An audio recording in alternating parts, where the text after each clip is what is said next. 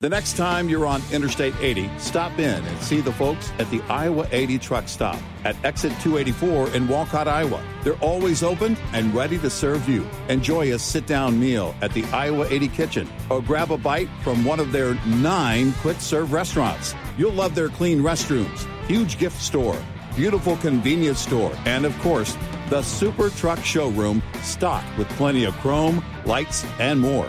While you're there, don't forget to visit the Iowa 80 Trucking Museum next door. It's free. The entire team at the Iowa 80 is very excited to celebrate 60 years with you. They look forward to being your home away from home for another 60 years. Sending you a giant thank you from Iowa 80, the world's largest truck stop on I 80, exit 284 in Walcott, Iowa. Iowa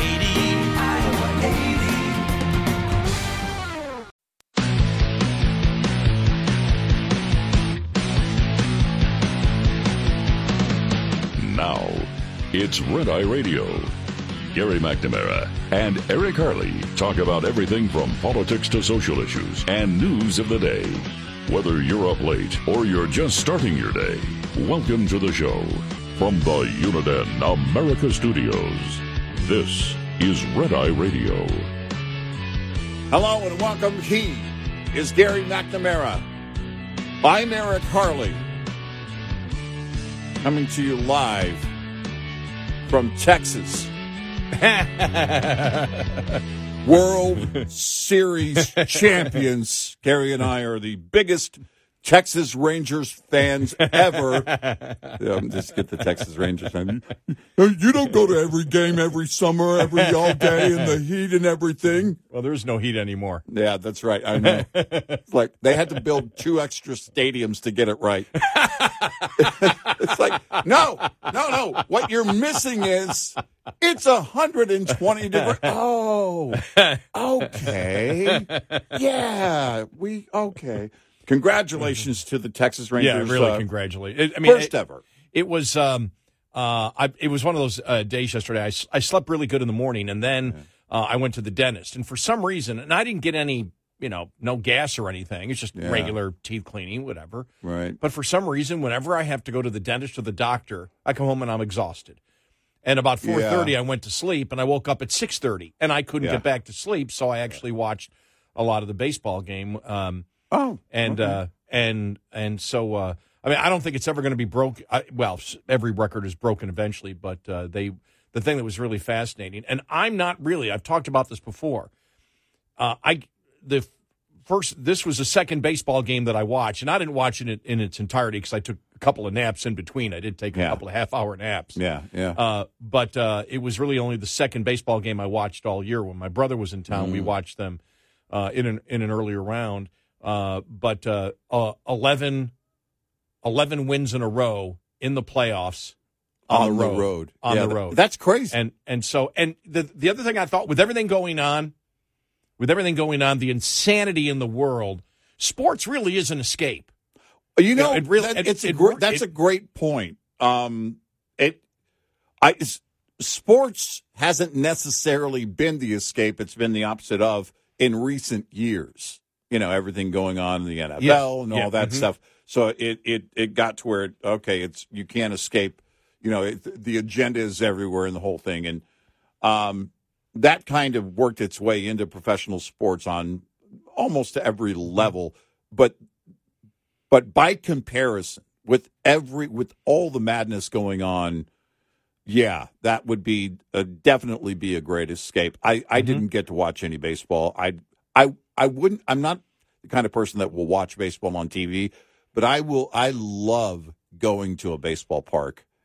I love going to, especially night games for whatever reason. I just love going and watching baseball at a park. That to me is is always enjoyable. But uh, I, it, it's interesting that I was thinking about different forms of entertainment, and I thought, you know, they need to capitalize on it now because everything is so over the top crazy.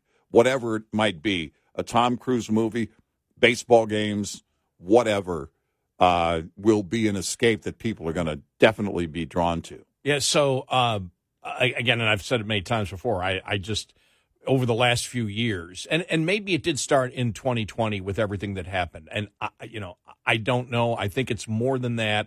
I've just found other things to uh, to do, but I did realize just the last couple of weeks have been so incredibly insane. I mean, the the whole the the whole anti-Semitism that we've seen ar- around the world and here in the United Yeah. States right Yeah. now, and and more insanity going on uh, yesterday here from from our leaders that we'll Mm-hmm. get to in a little bit. Uh, it has it has gotten to the point by the time we get to Friday uh, of every week, you know, I'm in a way a, a few times I've had to apologize, just going, sorry, I'm just completely fried by all of this because no, it's I, just I actually because- said that to my wife the other Yeah, day. it It's just- it, it- it's it really is tiring. Yeah, and and it, I, I'm not. I want to make this clear. I'm not like those uh, supposed conservative talk show hosts that uh, you know after uh, 2016 said I'm quitting because it's getting. I have no intention of quitting. I'm just talking about the fa- and I love the job and I love coming in today. Yeah, and I love coming in every day, even when the insanity is out there. You know, to promote what the truth is Yeah, and and so Right. you know that it doesn't bu- but it just it just uh it just builds up because it's just so insane and i know just when i when i was on vacation and watched it with my brother i went that was really cool we watched an Yeah. entire game and i watched probably about oh i'm maybe six of the innings uh, yesterday because i kept falling asleep and waking up Mm. and i went this is really enjoyable now i'll say this the one thing that i've learned is if i'm a real sports fan of that particular team yeah, I can't watch sports alone anymore. Mm. I, I just can't. You know, if it's my team, I just it's if somebody else is with me, I can watch it. yeah. But if to watch it alone, I get too fidgety. I just can't do it. But I was just thinking, you know, at times sports can be a a great, great escape. Now, this World Series, not for the majority of uh, Americans. I don't know what it's going to be uh, for last night's uh, ratings, but I saw the ratings horrendous. yeah, Absolutely. Yeah. You're, you're talking just a little over 8 million people Yeah. in the United States watching a World Series. yeah, I mean, the lowest you can get, you could get the, the, uh, I'm, I'm trying to think, you could get, let me, well, let me pick the two smallest markets. You could take, it could be Buffalo at Green Bay, and you'd Mm-hmm. still get 150 million total people turning into an NFL game. Right. Uh, The, the Super Bowl, for example. right. Now, it's only one game. Mm-hmm. I will admit that. But, the uh, you know for it just it just shows you that you know where baseball was just think about where baseball was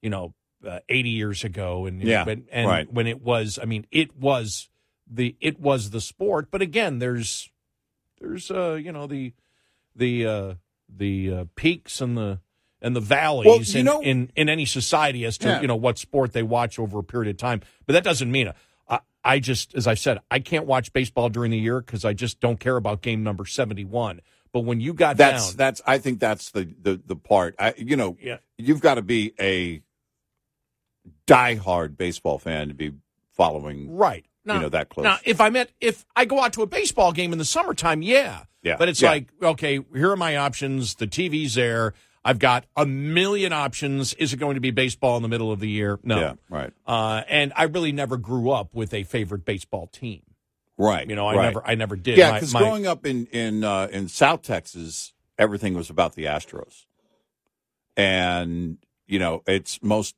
people down there. Just anecdotally, most people down there were were fans of the Astros. So, uh, but I didn't. It wasn't. I played baseball as a kid. I, my brother, um, uh, one of my brothers is was an incredible pitcher. I'll, I'll never forget the night that the uh, Del Rio News Herald showed up to do a story on him uh, at a game that he was at, and it was it was pretty cool.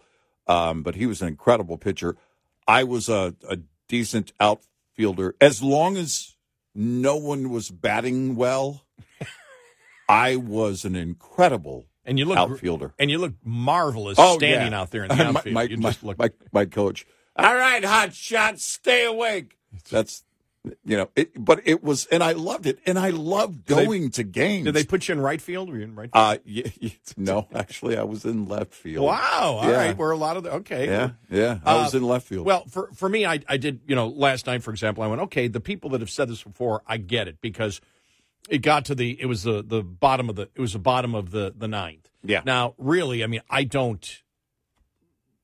I really didn't care. I mean, I wouldn't have lost any sleep, you know, if if the Rangers won the World Series or whatever. I was Yeah, happy yeah. because I know so many people that are Ranger I fans. love it for the fans, For, for yeah. example, yeah, the, and, and I live here, and so yeah, you can feel that excitement uh, uh, for them. But baseball just isn't my thing. But it was the bottom of the ninth. The Rangers are up five nothing Yeah. and it's still incredible tension because baseball is different than football. Yeah. It's different than basketball and it's different than hockey Right. in that the fact that, you know, you can be up, you know, if if you're up 3 nothing Mm-hmm. and the other team has uh, you know, uh, five seconds left on the clock, and they're at their five yard line. Well, you're fine. Mm-hmm. Yeah. You know, they're not gonna. They're not. They're not going to be able to win, Mm-hmm. and unless it's you know the Kansas City Chiefs playing the Buffalo Bills with 13 seconds left a couple of years ago.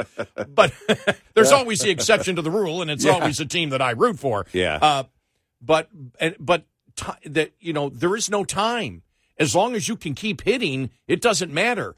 No, time isn't a part of it like it is in the NBA. You know, I was it happened to just go down. I was looking at the sports scores, and I'm like, and I'm just uh, and as I was watching that ninth inning, just looking at different stuff, and I'm like, okay, there's a team that's up. Uh, uh, you know, uh, in the NBA, it was like uh, I think it was the Mavericks were up 99 to 90 uh, against Chicago against the the Doubles, Yeah. and it was like 35 seconds left. Well, they're going to Yeah. win Yeah. because there's a time thing. Well, in baseball, there isn't that. There's no there's no time. Right. It's just you've got to get them out. And it was amazing in a five nothing game where the odds are probably in a five nothing game at the bottom of the ninth. The odds are probably, if you look at uh, baseball in general, has to be 95 to 99% chance Yeah. of winning that game, right? Right. Right. Doesn't matter. It didn't matter whether it was one nothing or five nothing. It was still like, my gosh, can they pull it off? Oh, they Right. got another strike. They got Right. And to me, it's that kind of tension between the pitcher and the batter that makes you know baseball unique and Yeah. makes it a fascinating sport. But again, you- there's just too many games. it. Uh, the the time thing, you know, the fact Yeah. that you're not watching a clock and and everything's coming down to the wire. Uh, that's that's a big deal. But I, I really do love it for the fans. Our production staff, both of the guys are huge fans of Texas Rangers. And Oh. before the in the pre-show meeting, they went outside to set mine and yours cars on fire. and, and I said, "Guys, wow, I guess you really love baseball." And they said, "Well, what happened in baseball? We what what we didn't." Yeah, all all my my a lot of my friends in in uh, that that I know in Texas, my close friends Mm-hmm. are just huge baseball fans in basically a football city. Yeah, yeah, This is a football city. yeah, yeah. Uh, but uh, I was just amazed when I saw the the numbers, the ratings. I mean, it was like 8.1 million. I mean, it was it was the lowest. I forgot the first game. I think was the lowest ever, and That's the, like the cable. TV ratings. Yeah, I mean, it was when you think about it. It's just you know, like, wow. for a World Series, yep. Uh, not good. Not but good. again, you know, it's uh, I look at you know you you look at traditional baseball markets where baseball is huge, yeah, and you look at New York, Boston, Chicago, That's it. Philly. right there. You know, That's that's May- it. Right maybe there. you can say a couple of the West Coast teams, maybe San mm-hmm. Francisco, L.A., whatever. Mm-hmm. But you know where where it's the the passion, and I don't know about I don't know about Arizona. I, I can't Yeah. you know Arizona to me I don't know how popular it is there, what the sport of Arizona. But I grew up in the Northeast, and when I was young, you know the baseball centers were those big major Northeast cities right. and Yeah. and and you really look at it, you know, from the the fifties on. I mean, you, you think about it. Before the fifties, there really were no West Coast teams. Mm. Baseball was really a Midwest, East Coast, you know, dominated sport. So, yeah, yeah. but uh, congrats to the uh, the the uh, uh, the the Rangers. Uh, heck of a series. And like I said, what impresses me is when you think about it, eleven road victories in a row. yeah. That may never. Ha- I think Yeah. the the record is eight. Mm.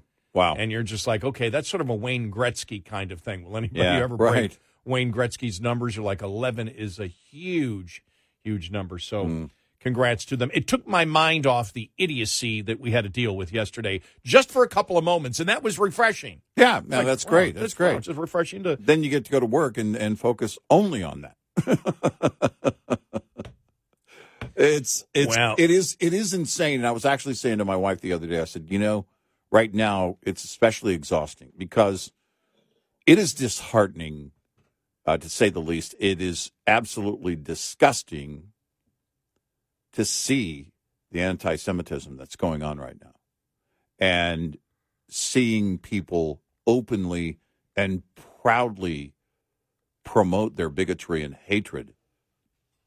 And it is very, very in your face and they're they're not hiding it or anything and it's it's so out there that that you know it's just you you, really can't get away with it, get get get away from it you can't if you're on social media and following the stories you're seeing it everywhere Well, you know, it, it, you can tell that the administration is feeling it that they're losing the left. Yeah uh, on this yesterday. You Yeah. know, with uh, Yeah. you know they. Did, by the way, did they did they throw um, uh, the vice president out there to Mm-hmm. announce the uh, anti-Islamophobia program Mm-hmm. now that the White House is going to institute? Uh, I mean, what a time to. To, to throw that out there, I'm like, wow. Did they throw her out there to actually lead with that because they go, all right, let's just make her let let's her do let her do it. But you know, you've heard it, you know, and, and you've had the members of the squad. You're going to lose the Muslim vote. Well, you're going to lose the Muslim vote then that is advocating genocide. right I mean, that's the reality of it. If Right. that's if that's that Muslim, and I think it's was it Tlaib or Omar. There's a Muslim candidate that wants to primary against her. That's absolutely against what happened yeah and just said we don't need people like that. So it's going to be Right. interesting to see what happens there. Right. But you know, and then you had uh, a woman stand up and say, you know, cease fire, cease fire, and he goes, well, we're all for a humanitarian pause, which is basically uh, ceasefire light. mm-hmm. yeah And that's not going to happen. And, and and on the same day that the head of Hamas is saying October seventh now, October seventh tomorrow, October seventh next week, Right. October seventh forever, eliminate Israel off the face of the earth, stop the occupation, not of Gaza, of Israel. Right. That Israel must be completely and totally eliminated as Yeah. our political leaders look like complete and total idiots and anti Semites. yep Oh, okay. I'll say anti Semite light because they're not directly saying it, but the message is clear. the radicals are in charge of the Democratic Party. They have been. We talked Yep. about it this week. It's no, it is no surprise that it's going this direction. And again, it makes me wonder what the convention in Chicago for the Democrats is going to look like next summer. We got a great show ahead. 86690 Red Eye.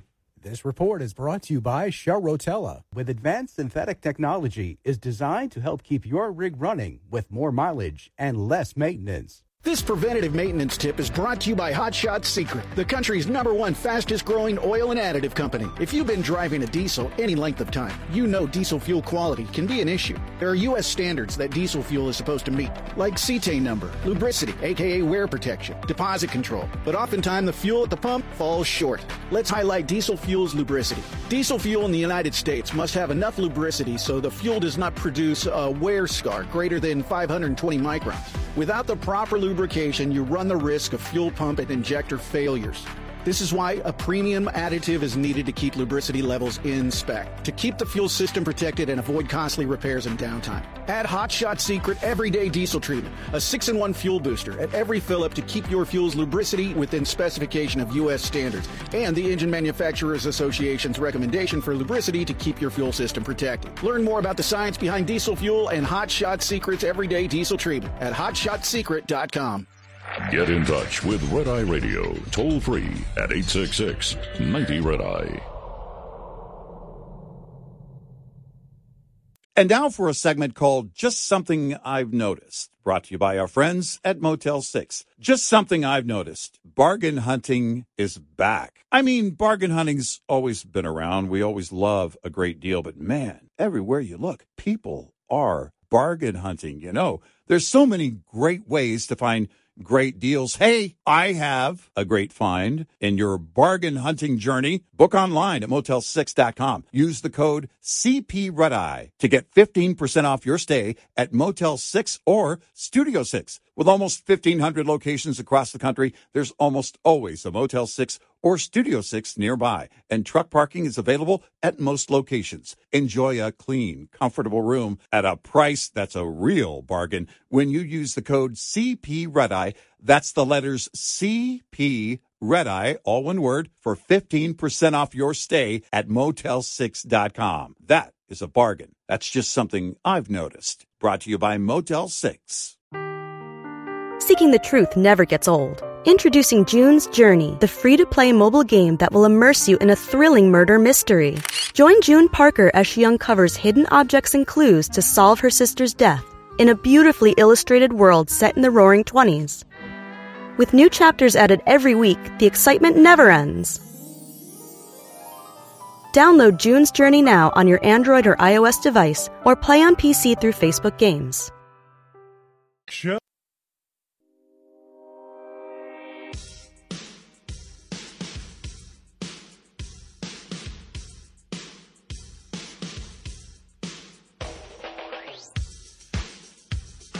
It's Red Eye Radio. He's Eric Harley, and I'm Gary McNamara. Uh, coming up on the uh, show today, uh, the the uh, uh, Comer coming out yesterday. We'll we'll go through uh, the money that was laundered, that was given to Joe Biden from the Chinese that came out yesterday, and we'll specifically look at that. We're not just going to throw one side at you. We will tell you what the defense is from the White House and Yeah. Democrats Yeah. And you can say whether it makes any sense when you actually analyze it or whether it is actually an excuse. Uh, we'll tell you about the uh, uh, wind power company that cancels a huge New Jersey offshore wind power project despite $1 billion in your taxpayer dollars Oh. going towards it. Why? They realize we can't make money doing it Even with that money, they Yep. can't make money. can't uh, can't make money. And we will introduce you uh, to John McCain 2.0 of the Republican Party Yeah. Yeah. after we found out what he did a couple of weeks ago and Yep. now what he is proposing now. And to me, it's the biggest danger inside the Republican Party right now. Yeah, great and people point. are going to be surprised when we tell you who it is. You're going to go, oh, but I like him. You're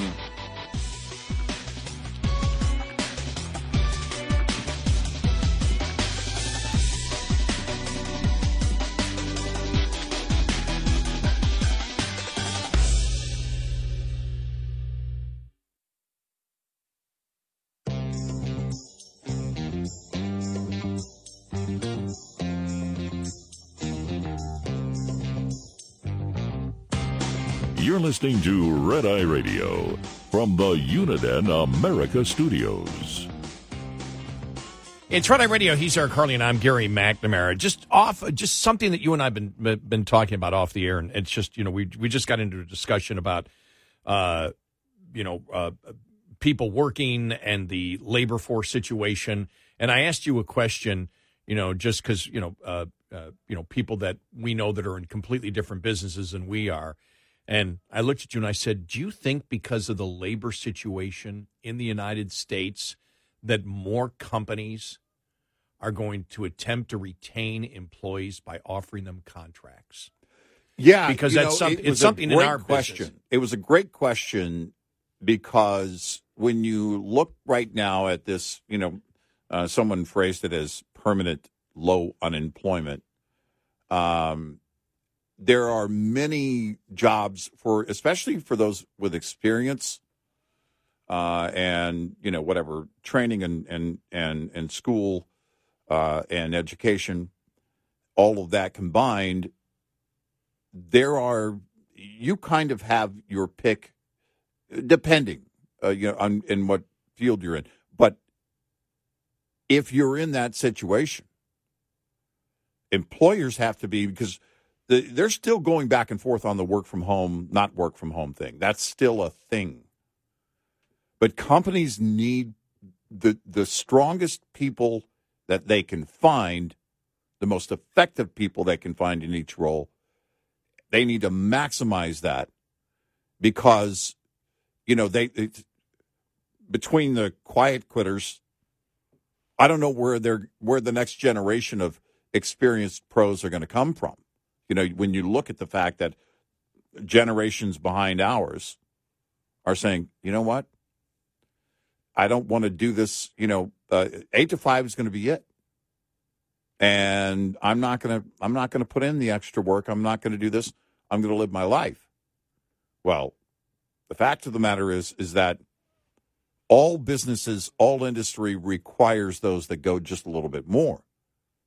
Or that are extremely efficient and productive uh, Right. as as individuals. And when you find those people, uh, I could see where a lot of companies are going to offer contracts. You're going to have to, you know, sweeten the deal in hiring them on and make it worth signing a contract. But they could be. I, I think that could be more of a practice going forward. Sure. Right, and and and I don't mean a contract that would okay, you're going to work here, you've got to sign a contract, and it's all on our terms. I don't mean it from the negative point that and you must agree that you can't, you know, the non compete clauses. Mm-hmm. I don't mean that. I mm-hmm. mean something that you come in and we'd like to we'd like to sign you to a contract where you've got certain guarantees Yeah.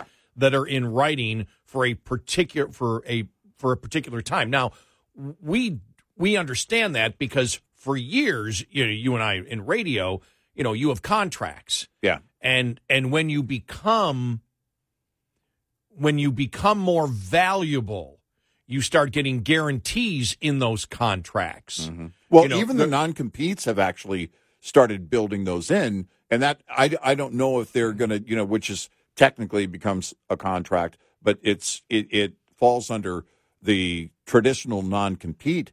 But companies are sweetening the deal on even non competes right now, Right. so it may already be happening in that in that way. I mean, that's been going on uh, that I'm aware of. That's been going on for a few years at least. It, And- I, I'm aware of it anecdotally over the last seven or eight years. Right. And so when you become more valuable, for example, or or the perception is you're more valuable. Yeah, right. if if management are fools and buy into that. Uh, no, Mm-hmm. Yeah. but you you offer, for example, we offer something that's unique. Mm-hmm. Nobody can be me, nobody can be you, and nobody can be me and you together. And so if you have some success, Unless you know- AI, you know, gets to that point. Exactly. Well, then, well, then that's copyright infringement on me, and I'm going after them. Exactly. I want to be. They can use. Hey, they can. They can use AI as long as I get compensated. That's right. This is not really Gary McNamara. Yeah, you get residuals. But we get. But but but I'm sitting home going, that guy sucks. Yeah. Uh, he's completely wrong on that. Oh, wait a minute, that's me. Well, oh, it's oh, the algorithm must have not worked out correctly because I would never hold that opinion. yeah. A buddy of mine said, "Hey, what do you think of the president signing the AI thing?" I said, "Was it the president that signed it?" so I but when you look at how valuable many more employees have become key to the success Yeah. of the business because Yeah. if you've Yeah. got the quiet quitters out there you have the other people that are because you don't hear as much from the people that are saying all right that person's lazy that person's lazy and and I talk about it from the mentality of uh, that you had and I had that's never changed in the business. It didn't Right. matter what job I had.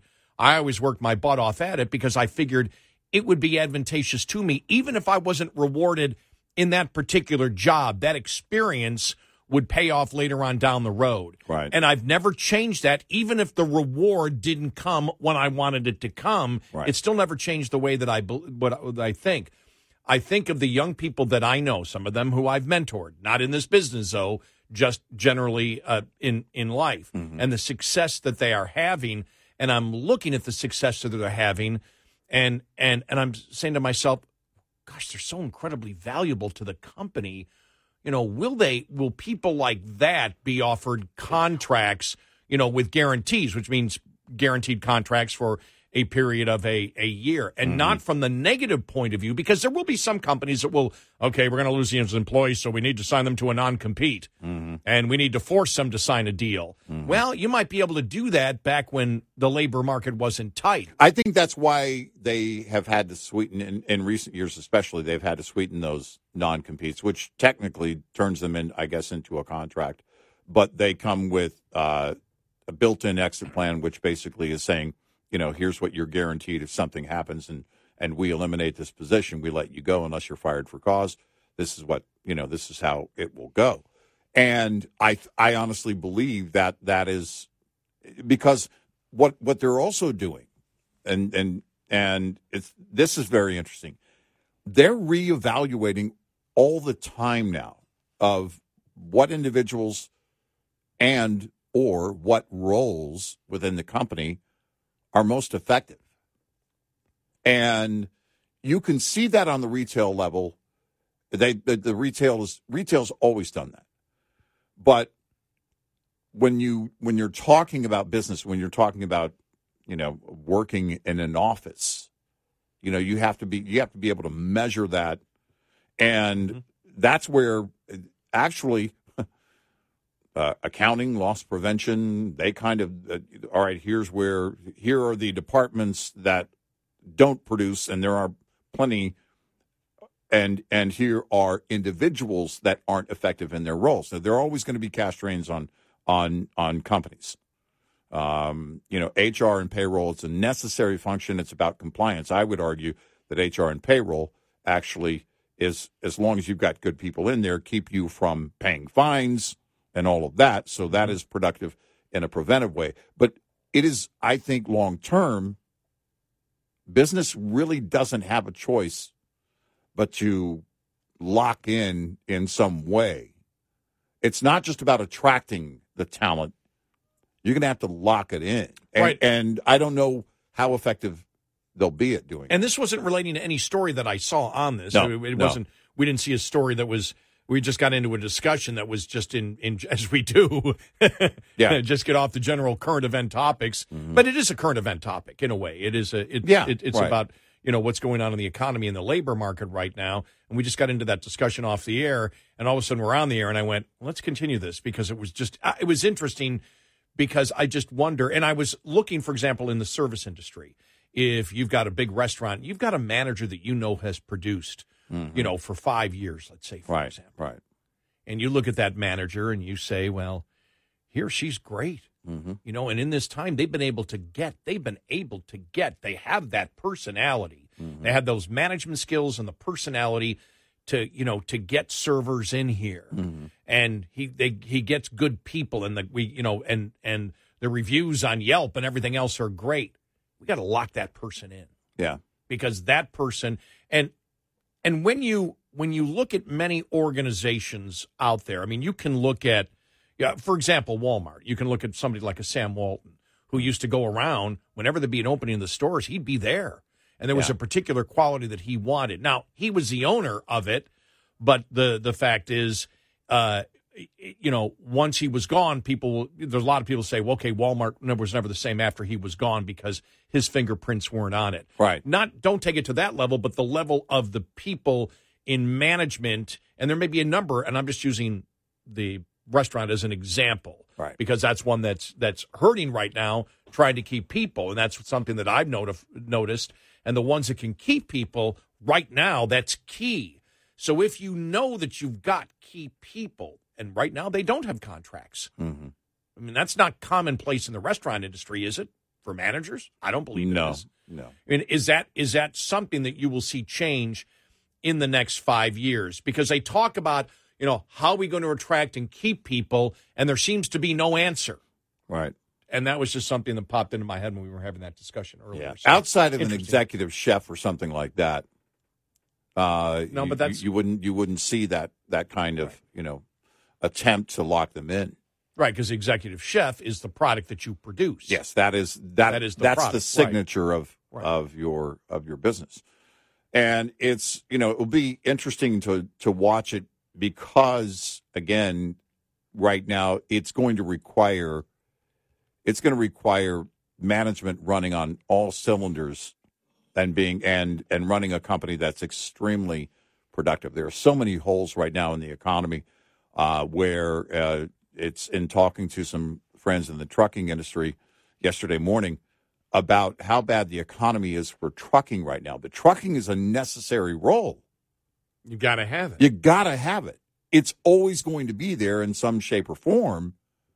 And right now, making a profit in the trucking industry is extremely difficult. And so you ask, well, how do we create more efficiencies? I mean, uh, one company I talked to, well, we're you know we're mentoring drivers on on cost per mile because they're strictly an owner operator company, so they partner with owner operators that are business owners, and and you know we're going to give them every tool that we think they need, uh, just try and help them every way that that we can. But in general, there has to be a greater efficiency if we're not going to be a growing population. In order to expand wealth, it's going to require that. That one person is doing the, the, the work of 10 when it comes to efficiencies. And in management, you can kind of do that. That's where th- those roles are the ones where they're creating that and they're delegating to a large extent, but they're also watching every single thing. When we talk about cost per mile in trucking, well, every quarter of a tenth of a penny in accounting in a company is extremely important. Your profit margin, all of that. And it's tightening. You're going to have to have a, a you know an A plus game. You know, we, you and I have mentioned uh, before, and I think I, you were one of the first that I heard say companies that have been around, brands that have been around over hundred years. It's extremely rare, and I think it's going to be even more so going forward. Uh, yeah, I think, it, uh, and I was looking at there was research. This goes back about ten years ago. We were Yeah. talked about it, Right. and it was something like, um, less than one percent of major companies are there forty years later. Right. I think that's what it right was. and and now i mean it just seems like you know i mean the hottest thing is oh wait a minute they weren't doing that right they're gone Yep. you know and uh, the Sam Bankman-Fried thing Yep. you know of course there was a lot more going on than just a bad business practice it was the, the humans that were tanking that company uh, apparently but you look at things where the trend is oh my gosh look at that company oh wait they're gone Just interesting to Yeah. to figure out where where the marketplace is going to go. yeah 866 red eye. We'll be right back with more Red Eye Radio with Eric Harley and Gary McNamara.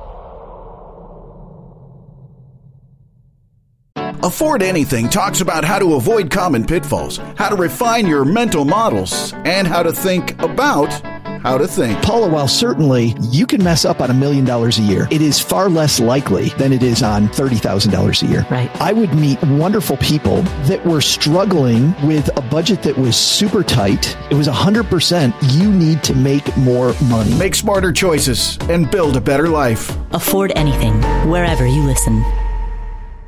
What's up, everyone? It's Reality Steve, your number one source for all things Bachelor Nation and reality TV. Every day, I'm giving you the behind the scenes juice and your info on all your Bachelor Nation stories and also interviewing some of your favorite reality stars. My name has been synonymous with spoilers, but I'm so much more than that. Give me a listen. The Reality Steve Podcast, part of the Believe Network. Just search B L E A V on YouTube or wherever you listen.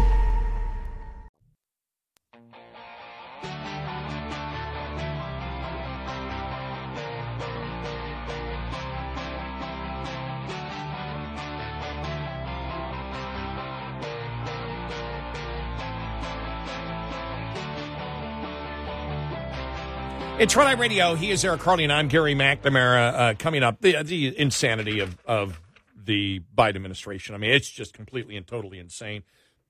It went viral yesterday, the leader of Hamas. And the reporter was asking specific questions. yeah Well, when you say the occupation, are you talking Gaza? No, I'm talking everything. I'm paraphrasing here. I'm talking everything. What do you mean? All Palestinian lands. Mm-hmm. Does that include Israel? Yes, Israel must be annihilated. I mean, he said it. Yeah. And, and- Right. I mean, he said, this is our plan. Right. October 7th now, October 7th tomorrow, October 7th next month, October 7th forever until they are annihilated and gone. Right. And, and here's the president. Oh, well, we should have a pause. We should have a pause. Yeah. I mean, we we are led by a nation of complete idiots. Yes. But it's what the American people wanted. Yep. Not you, maybe. Not me. Millions voted for Millions this. wanted.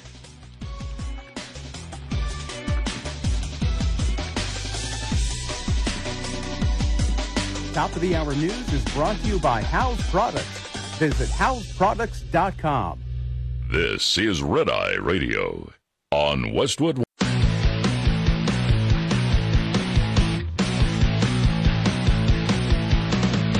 Now, it's Red Eye Radio Gary McNamara and Eric Harley talk about everything from politics to social issues and news of the day.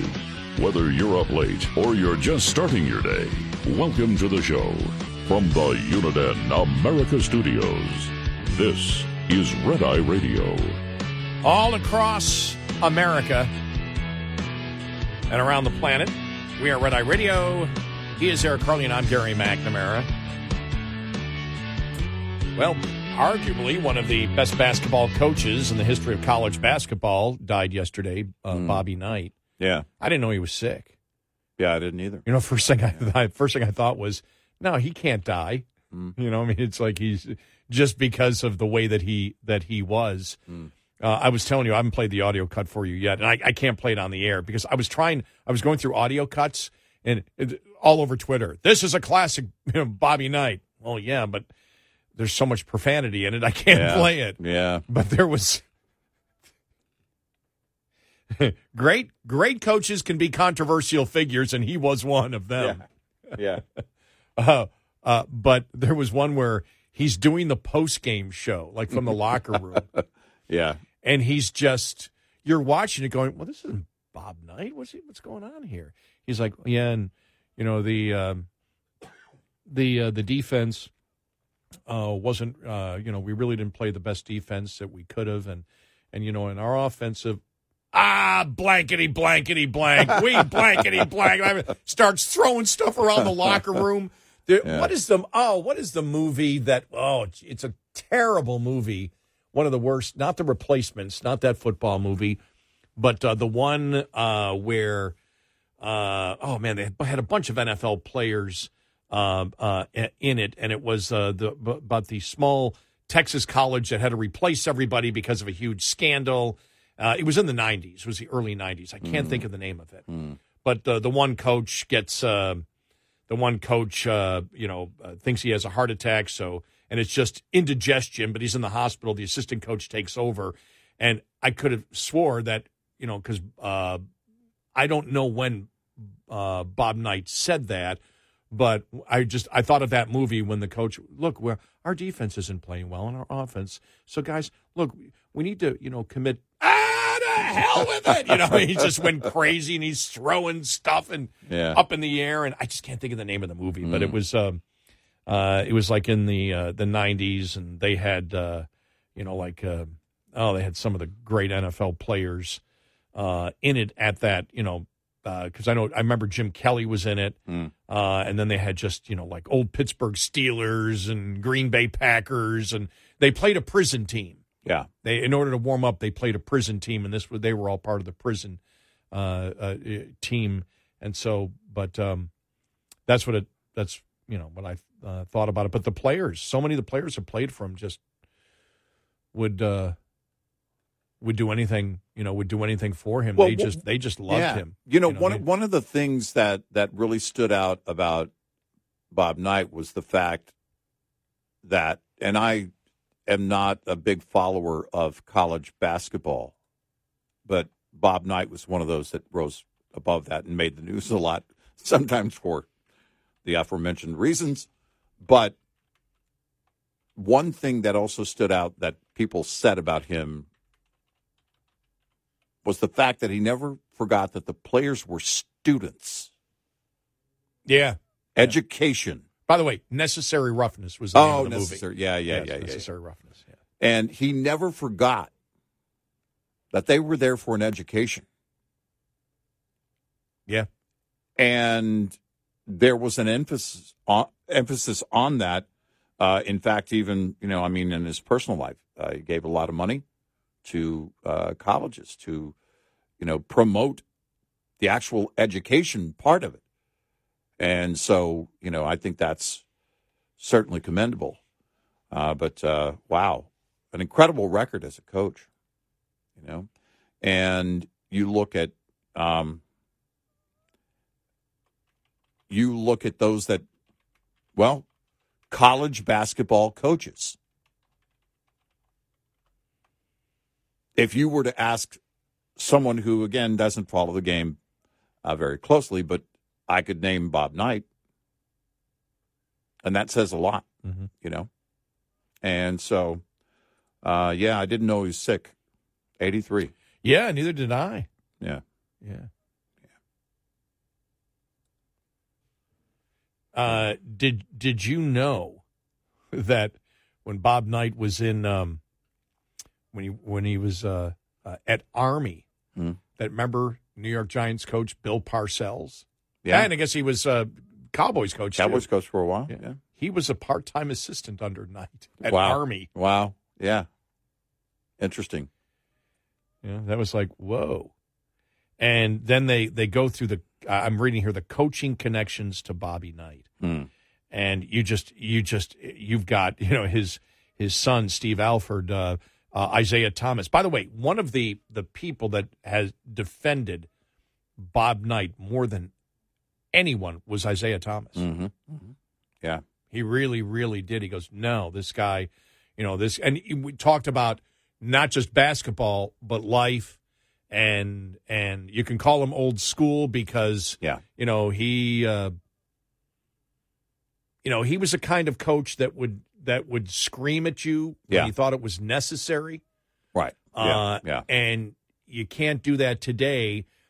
And I and it's maybe it's generational. I don't know. But even when when when I started uh, earlier this year taking my golf lessons, Yeah. and and my teacher I think was you know uh, my teacher's also I think a little bit old school.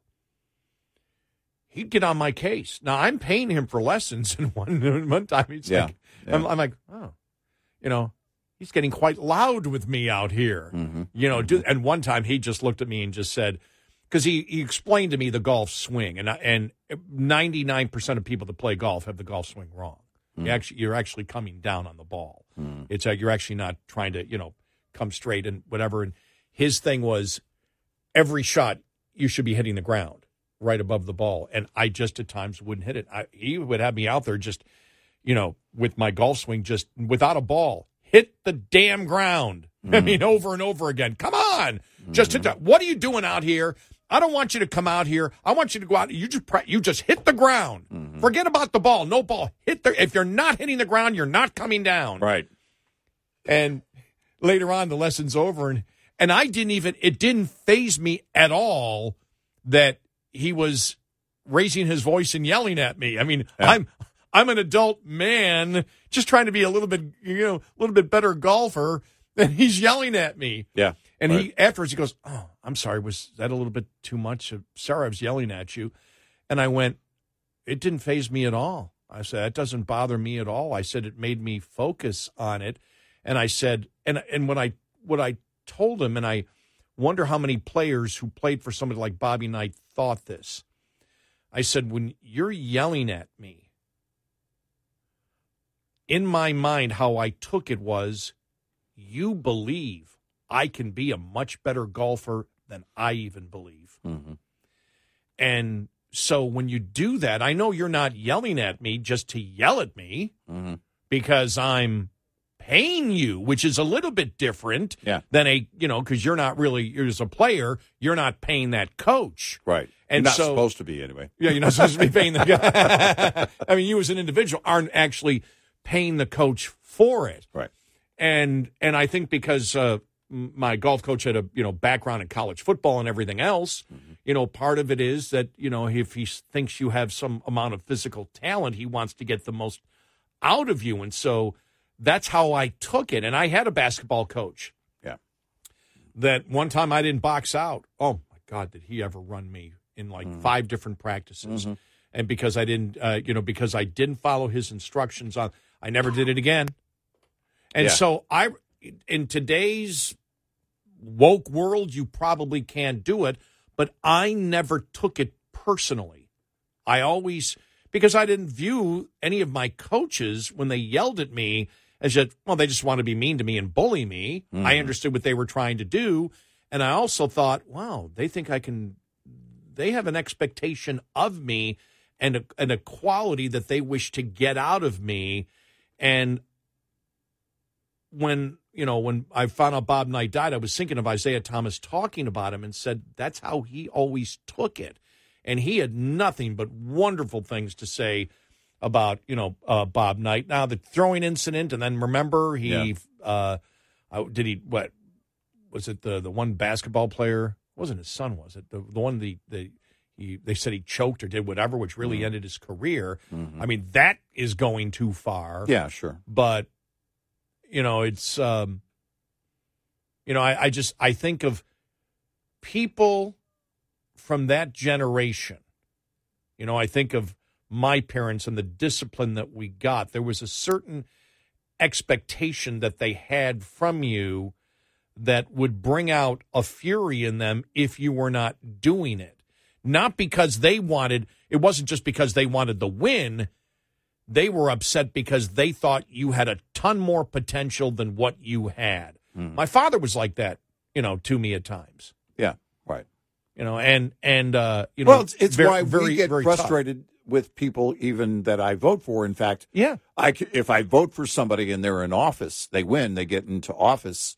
I want them to do the things that that I sent them there to do, that I believe they're capable of doing.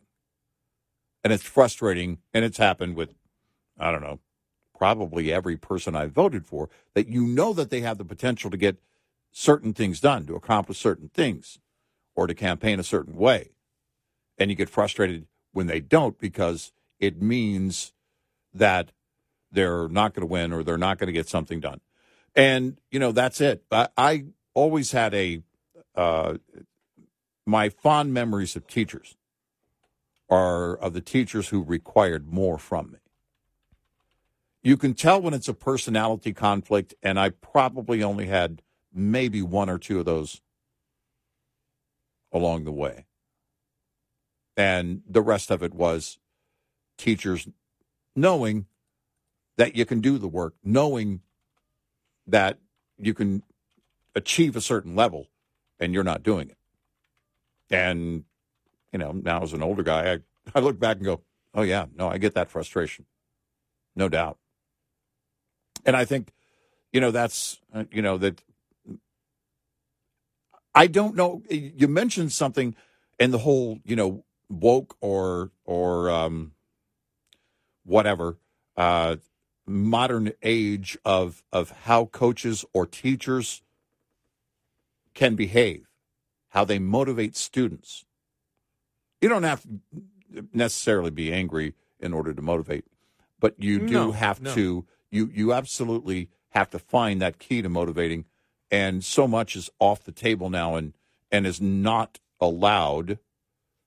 And when, especially with children, uh, it might apply to some in college, but but really, Right, when, yeah. when you talk about kids, they re, they require they really require that kind of discipline. And again, it doesn't mean you know that you're going to use uh, you know uh, that you're going to use spanking as a technique or anything like that.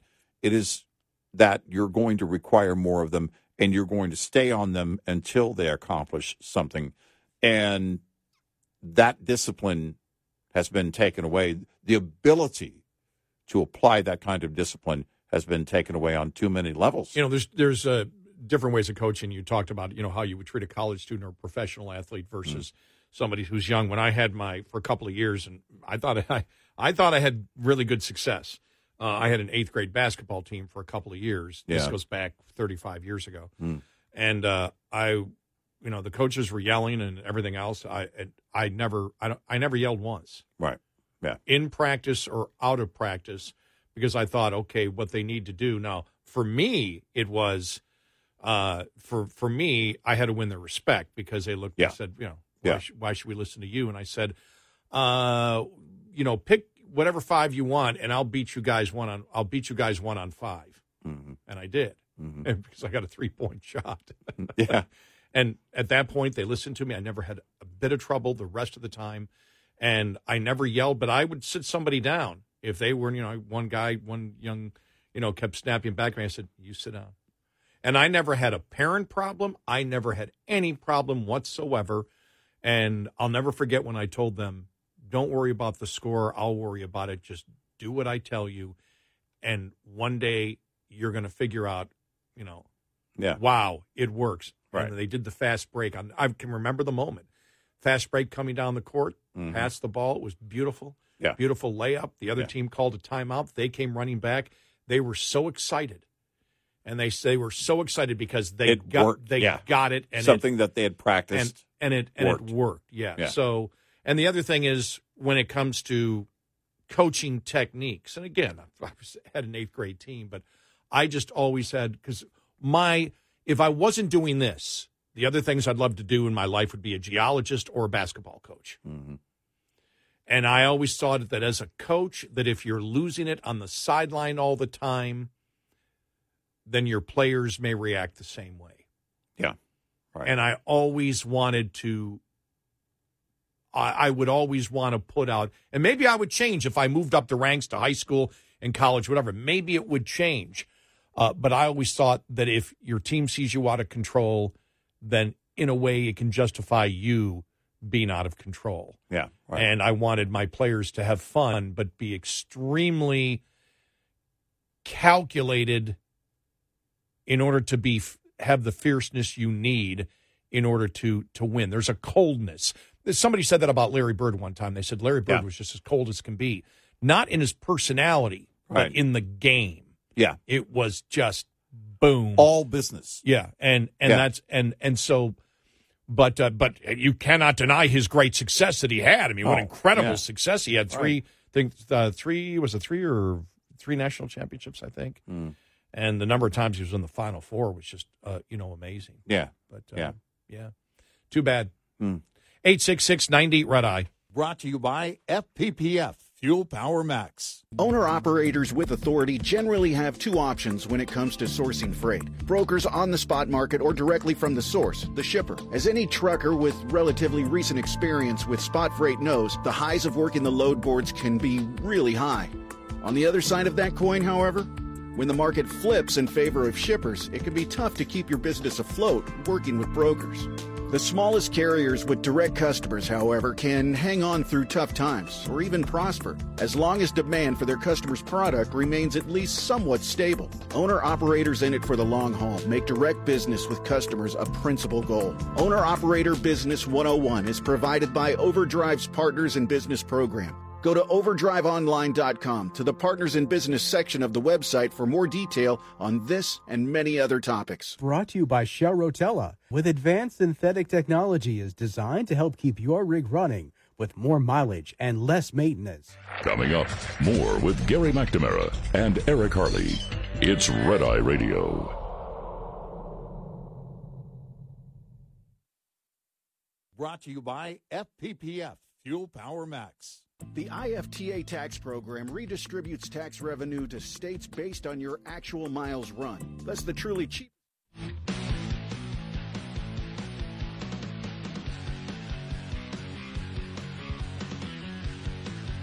It's Red Eye Radio. Uh, he is Eric Harley, and uh, I'm Gary McNamara. One interesting thing I mentioned Larry Bird. You know, Larry Bird actually went to Indiana and left. Didn't want to play for Knight, Oh. and then went to Indiana State. Hmm. It just, you know, Bird, but Bird was a different kind of fella, and it was, you know, Yeah. he just, he just was, you know, he, uh, and he never. I've, I've heard him talk a little bit about it. He never. I've never heard him directly go after Bob Knight, but he just said it was too coming from French Lick. It was just too big. Yeah. right. He felt lost there. Yeah, So- I um yeah. Uh it, it it I guess it would be interesting. I wonder how many stories, you know, if you if you were to put a series together. I mean, I know ESPN and and other sports channels have done documentary things. Uh, but you could probably put a mini series together about all the, the greats in every league, college and professional, you know, the, the, the backstories, basically. And I think it would be, I think it would be awesome, even for people who aren't diehard sports fans.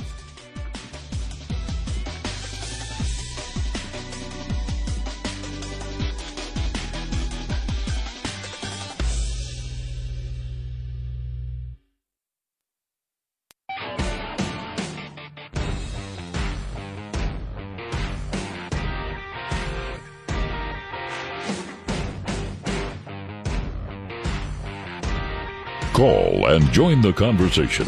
1 90 Red Eye. Red Eye Radio. And he is Eric Harley, and uh, I'm Gary McNamara. Uh, a senior political official in the Palestinian Hamas terror organization told Lebanese television last week that the group intends to repeat its October 7th terror attack until Israel is annihilated. The Middle East Research Institute translated the interview in it. Hamas political official Ghazi Hamad says the attacks on Israeli civilians are justified, that the cost in terms of Palestinian martyrs is worth the ultimate goal of ending Israel, and that Hamas will continue to mount such attacks. Uh, Ghazi Hamad of the Hamas Political Bureau said on October 24th, uh, show on LBC TV Lebanon that Hamas is prepared to repeat the October 7th operation time and time again until Israel is annihilated. He added that Palestinians are willing to pay the price and that they are proud to sacrifice martyrs. Hamad said that Palestinians are victims of the occupation. Therefore, no one should blame them for the events of October 7th or anything else. Adding, everything we do is justified. We must teach Israel a lesson, and we will do it again and again and again. There will be a second, a third, a fourth, because we have a determination, the resolve, and the capabilities to fight. Uh, will we have to pay a price? Yes, we're willing to pay the price. The existence of Israel is illogical. The existence of Israel is what causes all that pain, blood, sweat, and tears. It is Israel, not us. We are victims of the occupation, period. By the way, he was asked the specific question by the anchor. When you say occupation, what do you mean? Do you Right. Gaza? Gaza? He said, no, all all lands, all Palestinian lands that are occupied uh, by Israel. And she said, does that include Israel? And he said, yes. So you're saying Israel should be annihilated? Yes. Mm-hmm. Wow. Yeah, uh, certainly not the first time that we have heard that. Uh, in, fact, going back to Iran and the former leader of Iran, Ahmadinejad, who repeatedly said that. We want to wipe Israel off the map. And they're willing to do this. And you hear now officially Hamas saying uh, even people because if you if you talk about martyrdom, it sounds like to me, and it's very apparent by their actions, that they're creating martyrs in other Palestinians who aren't part of the attack on Israel. the collateral is part of it for them. It's by their design. When you look at Israel, they don't target civilians. They recognize there is collateral, but they don't target them. Well, Hamas, they target civilians, whether they're Israelis or Palestinians. They don't care who dies. And they're not going to stop. This is why Israel must not stop. And what we said would happen from the Biden administration is exactly what happened if you've been listening for the last couple of weeks. Yep. And now, as of, uh, you know, we had uh, talked about the fact that um, you had uh, John Kirby from the White House say two days ago, yes, a humanitarian pause uh, would be uh, would be a uh, a positive thing. And then Biden also said it yesterday when heckler a heckler in a crowd in a speech he was making uh, in response to that, said, "Well, no, I'd be for humanitarian pause." Yeah. Humanitarian pause is simply another way of stating ceasefire. Yep. And this is where, again, you know, they, and there were more articles out yesterday. Yeah, uh, the um, uh, the the president, the White House, is trying to convince Israel to slow this down. That's where the anti-Semitism is in the White House. Yeah. That's where it exists. Yep. And and so you've seen the fact, and then you had the vice president come out yesterday and talk about the fact of the new program to stop Islamophobia in direct relation to the White House having to respond to the allegation by many of the f- far left in the Democratic Party that they're going to lose Muslim support because Muslims are for these Muslims, these Muslims are for the annihilation of Israel. Mm-hmm. I'm talking about the Muslims that are for the annihilation of Israel. Right. As I told you, I think it was Ilhan Omar who has a uh, a uh, another Muslim woman who wishes to challenge her, stating we don't agree with at all, uh, you know, the annihilation of Israel and the Jews, and wants to run against Ilhan Omar, and and so that's the reality of what's going on, and and many in the media were talking yesterday. Well, this is a response. They've got to have some response because they're trying to ride the fine line. You can't ride the fine line sorry, between a Western democracy and a terrorist group whose charter specifically states the annihilation of Israel and the Jews. If you're trying to make or have uh, some type of uh, measure of equality that it's simply a difference of opinion that can be negotiated, you're an idiot or you're anti Semitic and you agree with the terrorists because you cannot ride the line here. And that's what the president is attempting to do and the White House is attempting to do right now. And it's reprehensible, but not unexpected. Because, because as we know, still the president isn't serious about stopping the funding Right. that goes to Iran, which then goes to their proxies. He could have done that from day one. He should have done that and continued the embargo on Iran, but he didn't. Nope. And you look at also the fact that we've been talking about how the radical left has always led the Democratic Party. Certainly in modern times, they have. And now the true radicals are again leading the Democratic Party in their narrative. It's changing. It changed in a matter of days. And you basically now have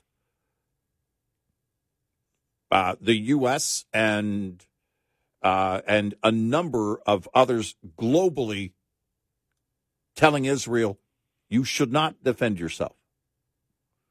Stop defending yourself against an enemy that says we will continue October 7th over and over and over and over and over.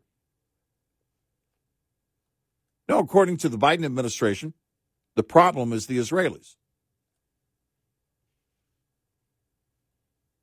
That's the problem.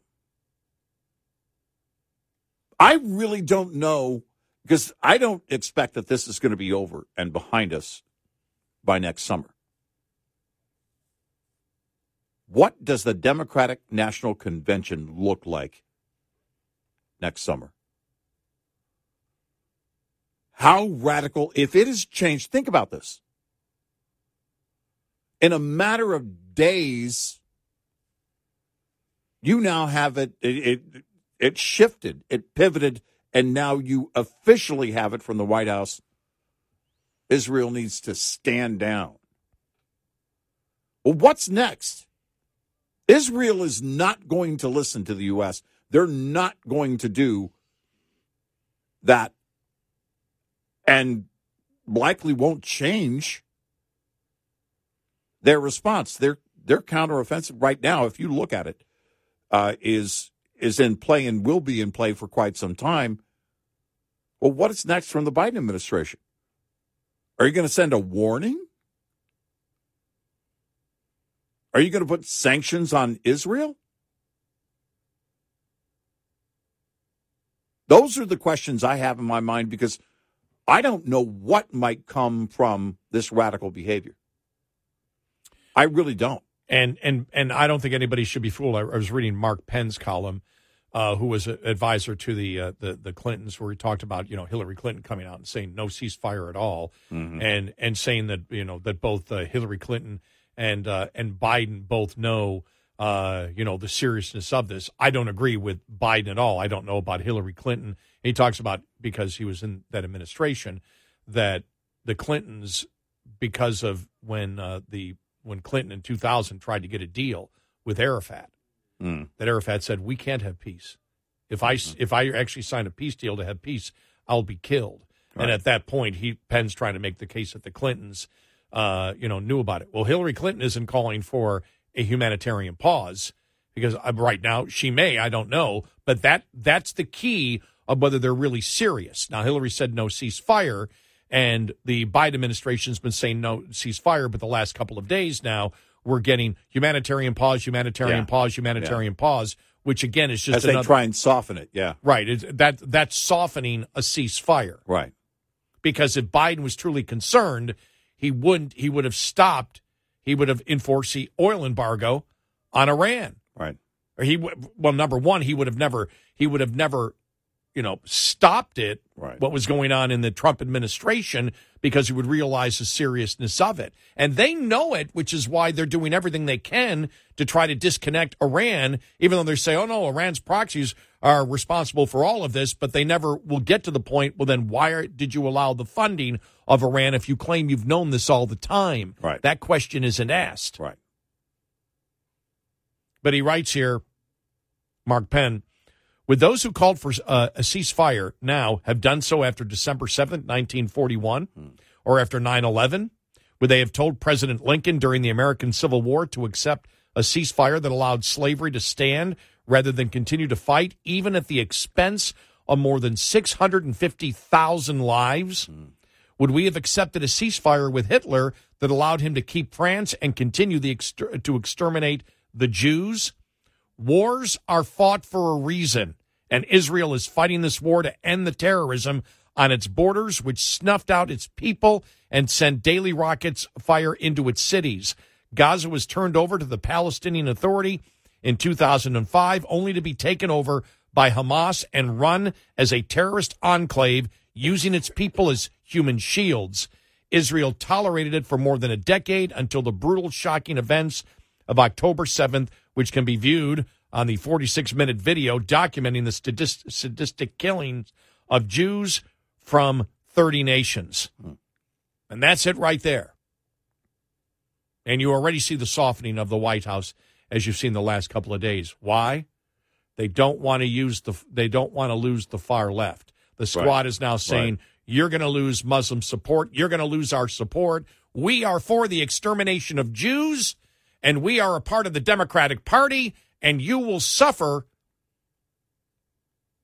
if you don't have a ceasefire and tell Israel to stop it. And how far are they willing to go? How far is this administration willing to go? What do you do next? Warn Israel? What do you do next? What's the next step? Israel's not going to stop. So there has to be another response that's Well- even louder well, from the, the- administration. As was pointed out yesterday, the push from Biden to get Netanyahu out of there right. Yeah. during a war. Uh huh. These people are just evil. It's they really, tragic. really are. It is tragic. 866 90 Red Eye. Lines open for your calls. 866 90 Red Eye on Red Eye Radio.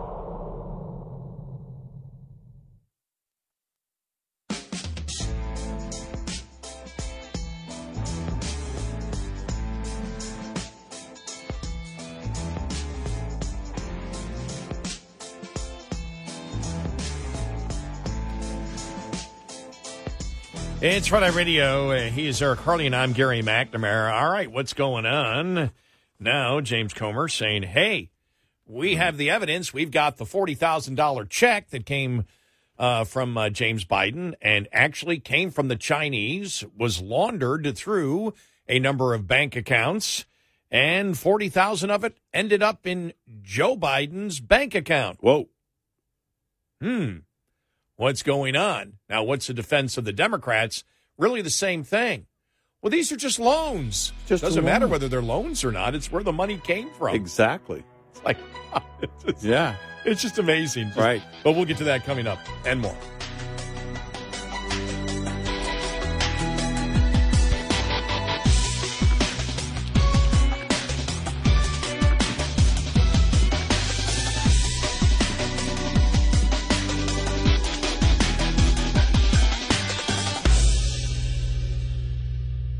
This is Red Eye Radio on Westwood One.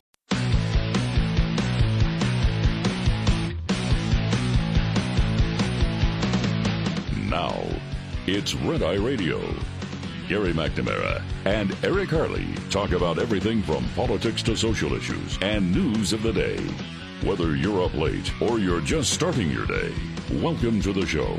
From the Uniden America Studios, this is Red Eye Radio. All across America and around the planet. Good morning. He is Eric Harley, and I'm Gary McNamara. Well, well, well. Yeah. Let's see what's uh, going on uh, from the Hunter and James Biden front. Ah. President Joe Biden's receipt of two separate loan repayments from family members after he left the vice presidency raises questions for the House impeachment inquiry to investigate. The questions are based on Wednesday's revelation from the House Oversight Committee chair that James Comer uh, from James Comer that Joe Biden received forty thousand dollars in laundered CEFC China Energy Company money in 2017, according to Comer, from the account of his brother James Biden and sister-in-law Sarah Biden, once again in the form of a personal check labeled as a loan repayment. The discovery is the second instance that Joe Biden personally accepted a suspicious personal check from his brother, James Biden, who was involved in the Biden family's ventures. The revelation fuels concerns that Joe Biden could be compromised and further supports the impeachment inquiry for the president. For example, some of the questions How many loans did Joe Biden provide to James Biden and when? Hmm. Did Joe Biden provide loans to other family members, including his son Hunter? Uh-huh. What was the purpose of each loan, and were any executed when he was serving as vice president in the Senate? Has he continued to loan money to James Biden or any family members while president? Now, the White House's immediate response on Wednesday to Joe Biden's receipt of two separate loan repayments was to echo an article by the messenger that alleged that the loans were short term. Mm-hmm. Ian Sams, a White House spokesperson, said Wednesday's revelation were lies and conspiracy theories. Oh. Right. The White House also maintains the first check worth 200,000 was not due to a pre-existing business relationship.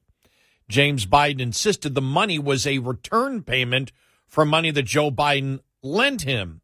Last week, Comer demanded Joe Biden provide appli- applicable loan documents and IRS filings regarding the $200,000 loan repayment. James Biden claims he repaid Joe in 2018.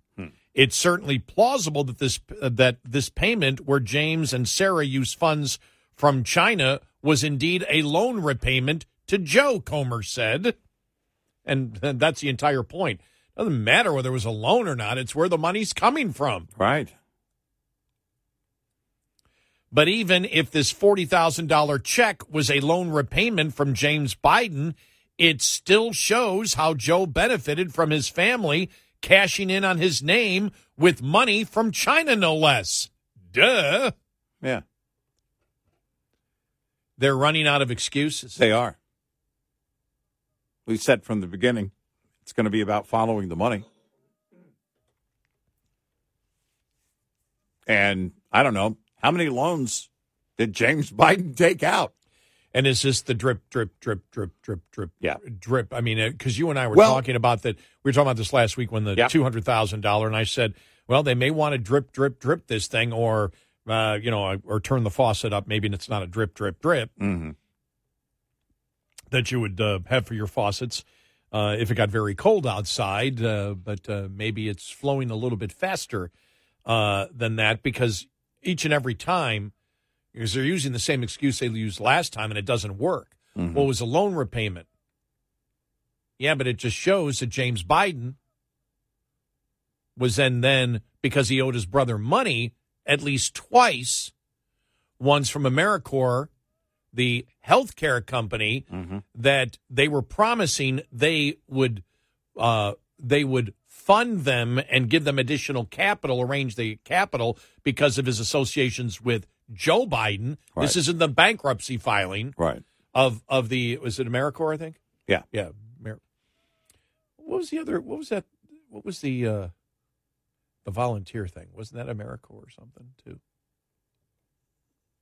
Job Corps. Job Corps. There's thing? something Ameri- When I say Americore, Yeah. it like relates It does. to something I- else. yeah, that I- it- I think it was spelled different. okay. This Americore is C O R E, and I think the other one was C O R P. ah. Yeah. Oh, okay. Yeah. Very. Thank you. Yeah. You've just answered that question. All for me. right. There you go. and and so uh, the, the bankruptcy filing said no. This is the you know we you know we gave this money to to uh, James Biden because he said he could get us capital from Middle Eastern sources because of his relationship with his brother. And the money never came, Right. which is one of the reasons they filed bankruptcy. Right. And James Biden saying, "Well, I was just paying back the loan to my brother," mm. and then the thing was there. Well, that's not a foreign entity, Americore. That's a healthcare company. Uh-huh. So now, what comes out a couple days later is okay. Here's the foreign. Here's the foreign nation. Yeah. Right. Connect the dots Right. from the China Energy Company, which, as we all know, ties to the Chinese Communist Party Right. at that point, which then brings up is Joe Biden compromised now? Did he make the deal so he would do something if he became president? That's where the compromise or the perception of compromise comes in when you do things like this. Let Let's say the Chinese wanted to, I don't know, send a spy balloon. I'm, I'm reaching. I know. Just bear with me.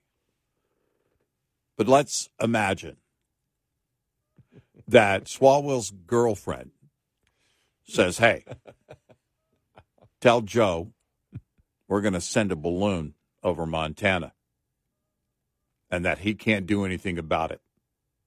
And we have 40,000 reasons as to why he can't do anything about it. Just reaching here. I know it's people don't mm-hmm. like that, but just as an example of something that might happen. Because what, what one of the things that Comer said about the two hundred thousand, Yeah. he said, James, uh, we, the bank records that they know, uh, not James Biden didn't have the money to repay him. Right. So if these are short term loans, James Biden didn't have the money. Right. He had to go to Americore to get that money Mm-hmm. by telling them either a lie, either it's the entire family is involved with the illusion of saying yeah. that the illusion of influence that Joe Biden would do all these things for you Yeah. across the board with 20 million, 20 to 30, 40 million dollars, whatever it is, and setting up all the LLCs and all the different bank accounts. And it was all a scam on all of these international players and foreign governments that my brother's going to do something for you. And they, the family set up everything. And Joe was just being kind Joe and loaning everybody money because that's the point now. Okay, you're loaning people money, you claim. You're lo- show us, you know, show us the actual transfer of of that Right. because apparently Comer's saying he doesn't have that now. Initially, the White House, or it was Goldman, I think, said, "Well, they've got they've got you know they're, they're just uh, cherry picking the checks that they're showing. They're not showing that Joe actually did loan them the money." Right. and Comer is claiming he doesn't have He doesn't have it. He doesn't we, have we it. wondered that at the time Right, when and- Goldman and- made that claim. right, and and they and they wanted from they wanted from Joe Biden to show us that you actually made this loan, but it really doesn't make a difference because you're making loans apparently to your brother who can't pay it back, who can only pay it back through dealing and promising foreign governments and foreign entities and companies, Americore, whatever, Yeah. that he could use his brother's influence if you give him money so he can pay back the loans to Joe. Right. That isn't exactly a great defense because that's the defense they're using right now. Yeah, no, it's horrible. And I think on the drip, drip, drip uh, front, I think it's interesting because that would be, uh, I think, an effective tactic. Think about this. If you've got something, right? If uh, you got a number of items here, uh, whatever they might be, uh, but but proof of payment between James and and the president on in a number of uh, in a number of cases you float the first one out, the 200,000 Americore, and you line that out, and then you wait for the response. And the response was, it was a loan, love is love. He loves his brother, love is love. Then you throw you you throw out the 40,000. Oh, th- yeah, uh, uh, another loan. Double love. Double. See how much he loves him? He loves him e- even more, see? And how often can you get away with that? And that's that's it. Is that that excuse was weak from the beginning for anybody paying attention. It doesn't fly. And it doesn't fly with the American people. And that's what we talk about when we talk about influence peddling and everything else. And you've said it multiple times. It's one of the major things that people absolutely won't tolerate.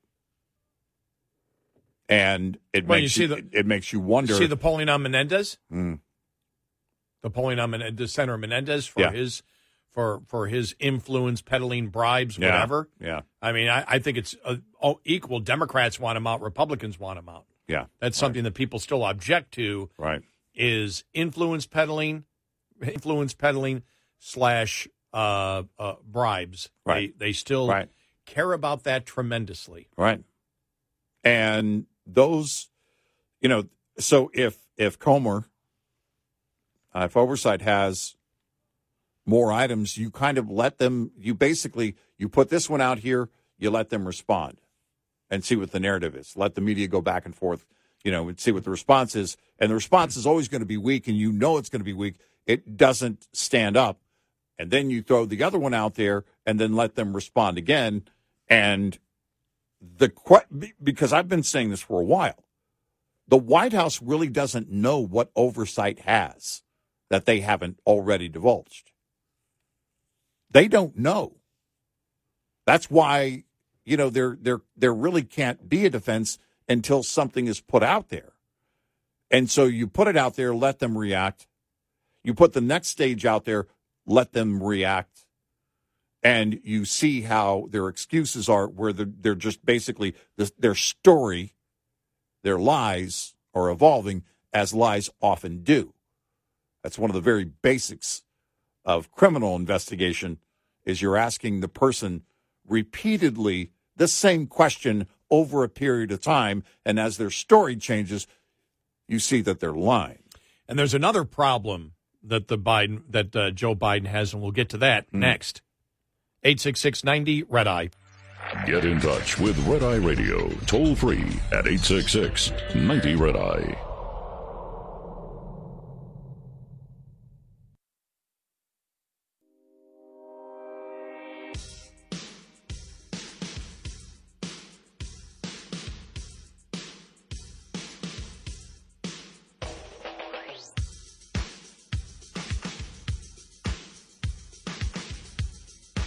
It's Red Eye Radio. He's Eric Harley, and I'm Gary McNamara. Here's the big problem that right. Joe Biden has. all right just one Well, you know, we talk about the the loan, but what is the allegation from Comer? Mm-hmm. not just that he received forty thousand dollars. There was loan. It's that it was laundered.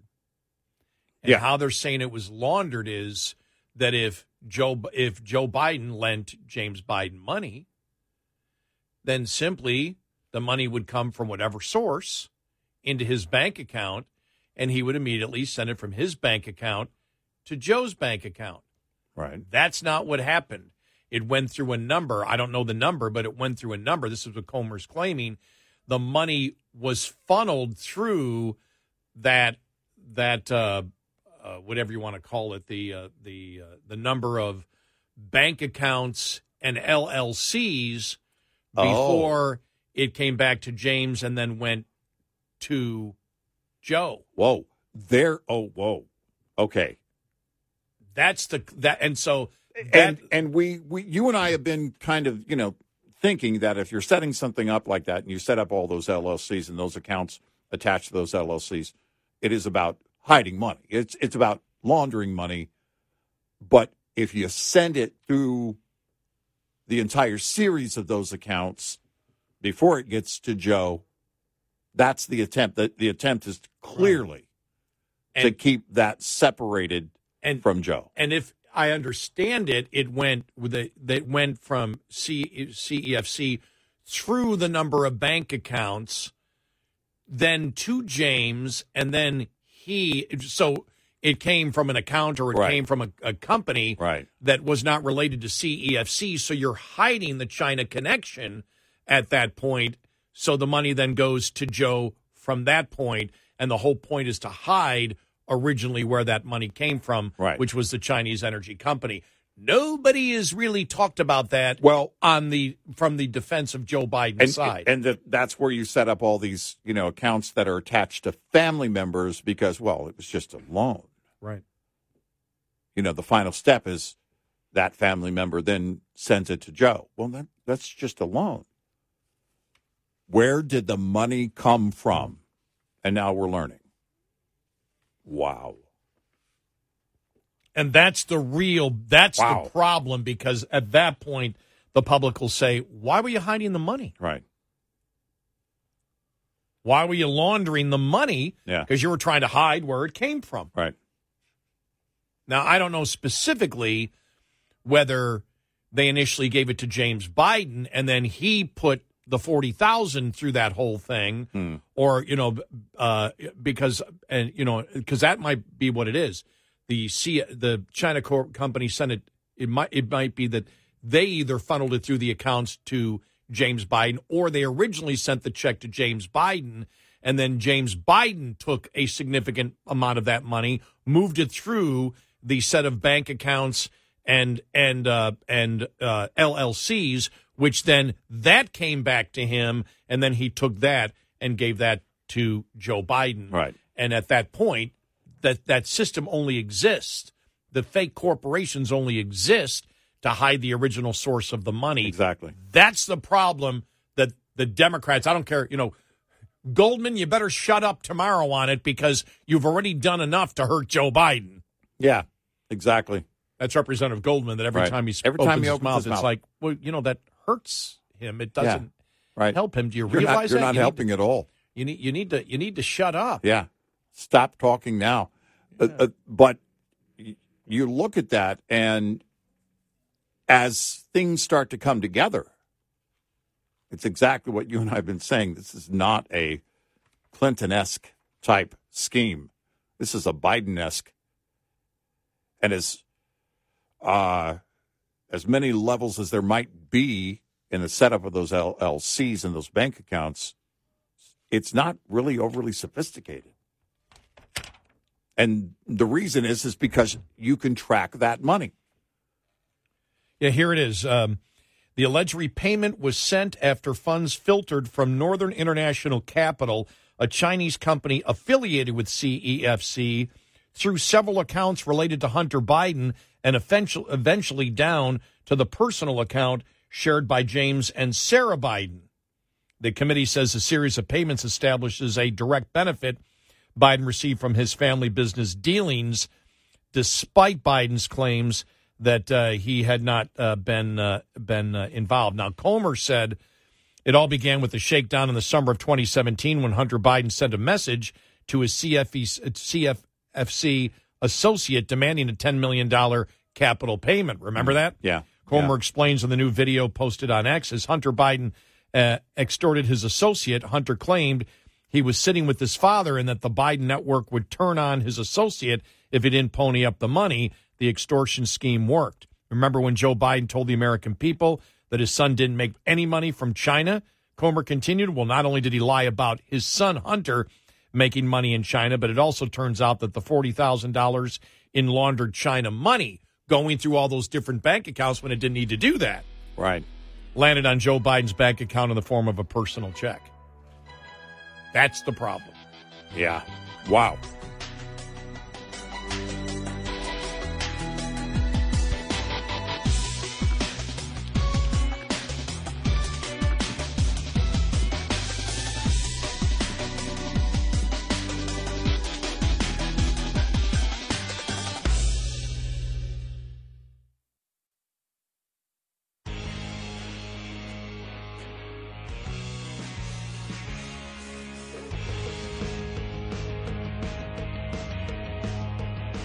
Listening to Red Eye Radio from the Uniden America Studios. It's Red Eye Radio. He's Eric Harley, and I'm Gary McNamara. Now, the politics of all of this, as we have stated, you know, and, and the uh, the defense of uh, Biden now with the two checks that have come out have been pitiful. Yeah. You know, you notice that really there is no there is no coordinated effort to defend him. The White House will say, "Well, it's all a conspiracy theory." Oh, so the check doesn't exist. They're lying about the check, huh? Yeah, right. Well, we all know that's not true. Yeah. Uh, because that would be too easy to disprove. Right. And and so that doesn't that doesn't work. And then the other thing is, well, Joe Biden is just a wonderful human being lending money to his relatives. It doesn't matter.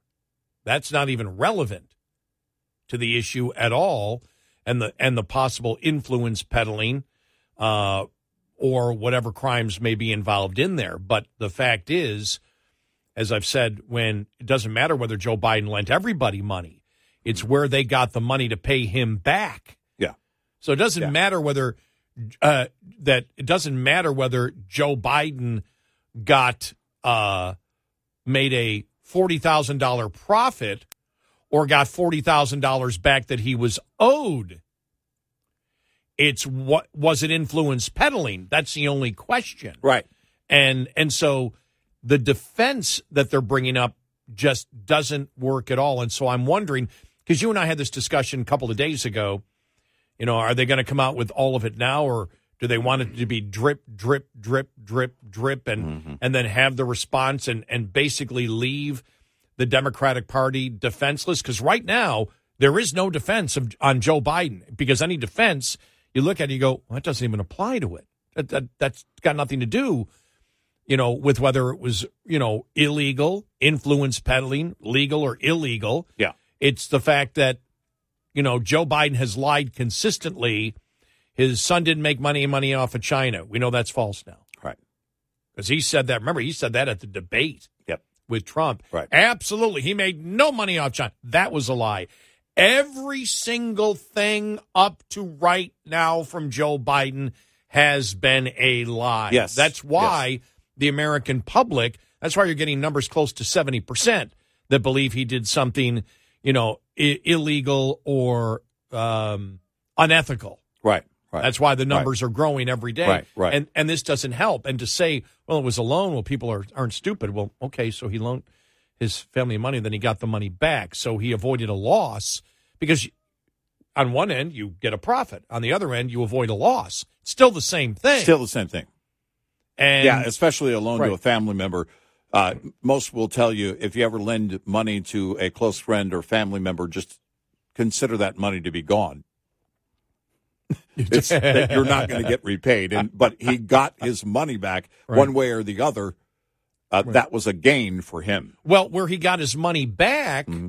was the where he got his money back, and and nobody's debating this. They, they won't talk about it, but nobody's actually debating it. He got his money back through the at at the minimum the illusion of influence peddling. So Yeah, then you're right, to yeah. believe that over a decade period that his family was continually trying to sell influence to Joe Biden that all of these entities never got. Mm-hmm. And it continued all the time, this big scam, but Joe knew nothing about it whatsoever. Right. That it was his entire family uh, was because as if this was my family, let's say I knew nothing about it. Okay, let's say I didn't know that. Let's say my family decided to to have the influence, the illusion of influence on me because I'm so influential. Yes, of course. Yes. And and let's say that for to, could you imagine if you found out your family was doing that to you? Hmm. Right. That your family because what what they're what the the defense is Joe knew nothing about it. It was his entire family using Joe Biden. And the question is, are they still using him today? that, that, that would be the question. Right. But for over, you know, what, since 2010, 13 years? Yeah.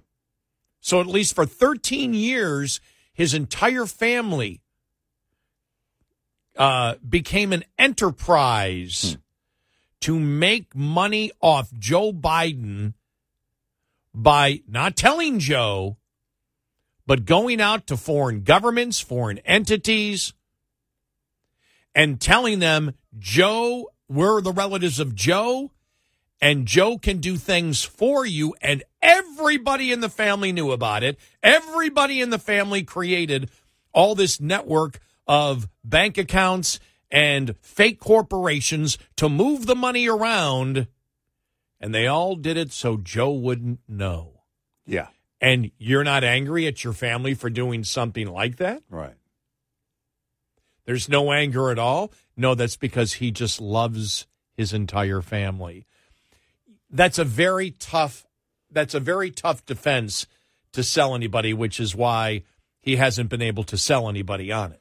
Well, and and that's what it comes down to is the the fact that every excuse is weak. Which again, you know, if you think about it, it would be a a very good tactic for oversight to release these things one after the other and give time in between, a few days in between, so that you can let the excuse making go go go wild.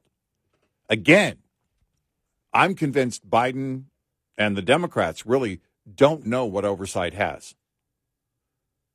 And so they're having to react to it as it surfaces. And as they react to it, then now you've got a series of lies, and ev- they try every excuse in the book.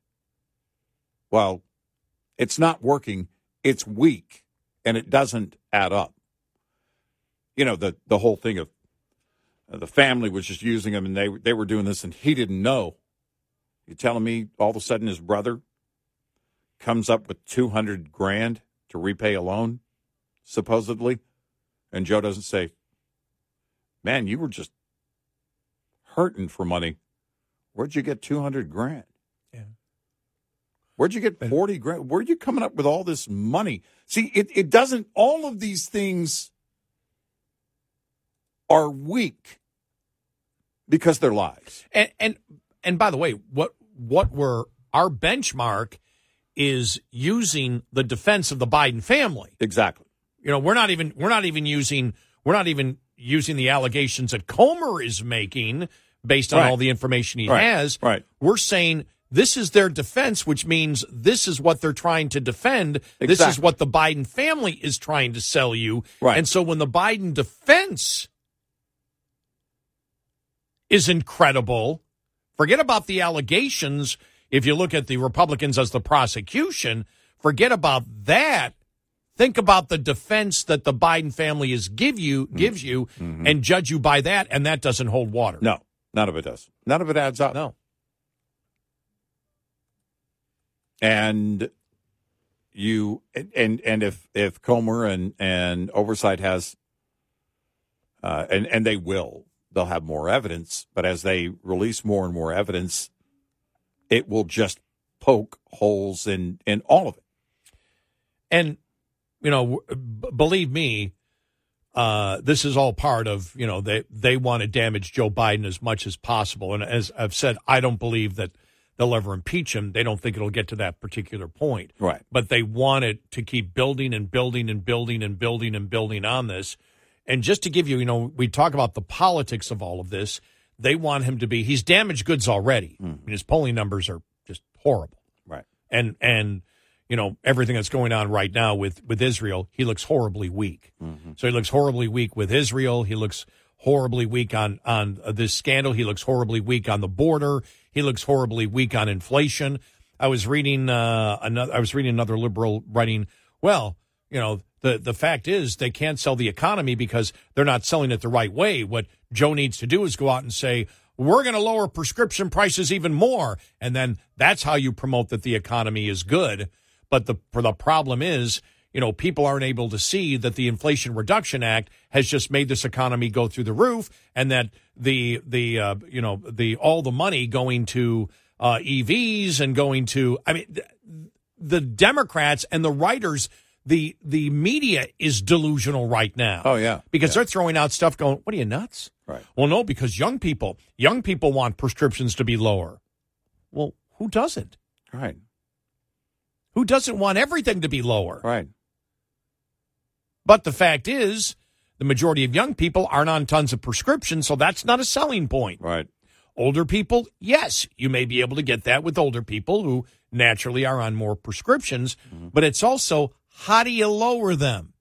Are you lowering it in the marketplace or are you simply subsidizing it and borrowing it, which causes more inflation? Right.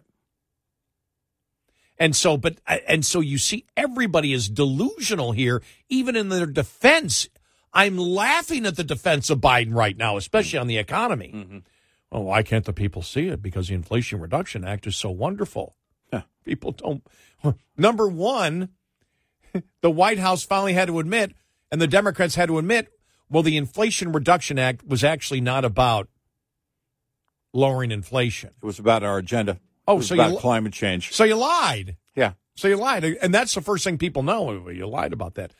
But I just want to play this real quick. I'm not going to play the whole thing, but it's a ad that the RNC put out Okay. uh, about uh, you know the the cognitive problems that Joe Biden is having. Yeah. And these are the things, and you're wondering, okay, how do you put it out? How do you put that out without sounding mean? And they simply play the audio cuts and listen to the music behind Yeah. this. Yeah. Because I heard the music and I went, oh my gosh, they probably said, what's the proper tone to put behind Yeah. an ad like this? So here you go. but the nature not when the political coverage the, that look um, some of the political players and some of the let me ask a rhetorical question no anyway Can you talk about the impact of meeting the survivors and first responders? That's all first. Look, I.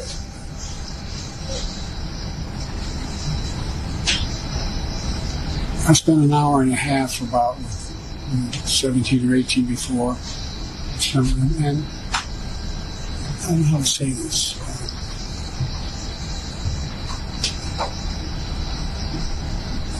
Virtually every mass shooting, every circumstance where a large number of people have been victimized and lost. I've spoken with our Defense Department. Says it's highly unlikely that it was Israelis would a, different footprint and they've intercepted some. Anyway, yeah. And it just goes continues to go on with that. And I believe me, that's going to come out next year. You're going to see PACs running that like crazy Oh, yeah. stuff like that, like Yeah. crazy, Yeah. saying he doesn't have the cognitive ability to be president of the United States, and it's extremely effective. But I, what I was interested in was the music that they were first playing in it. Yeah, right. Like, okay, they're not bashing him; they're just sort of playing the ad without a voice. You know, not even a voice saying uh, cognitive decline, and they may use a voice in a political ad because they would have to, uh, uh, you know, next year do that. But that think about that and think about what they're going to know uh, six, seven months from now about everything with uh, the uh, the Biden enterprise. So Right, that the right. border, this you the Republicans. Uh, I'm telling you, the Republicans, if they run the right ads, should do very well in 2024. Yeah, that that one piece you just played is is going to move some numbers. That's going to shift things. That kind of ad is going to shift things because it's one thing for Fox News to play a clip or to hear a clip here and there. When you when you see it, when you listen to it, especially a moment in its entirety, and it's over and over and over again. By the way, they'll have plenty of these ads. Oh, they'll yeah. have new material for ads all the time. I, I actually don't think they had the best, the the, the worst material. I, I was going to say the best, there's, worst there's a lot Yeah. more they could use. Yep. Eight six six ninety red eye. We'll be right back with more Red Eye Radio with Eric Harley and Gary McNamara.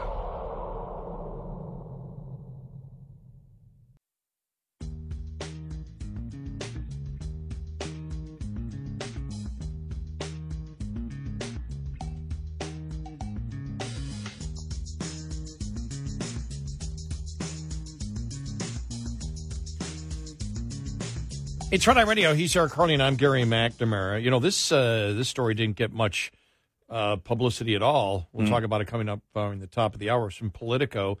Judge floats delay of Trump's classified documents trial till after the election. Floats that possibility. Hmm.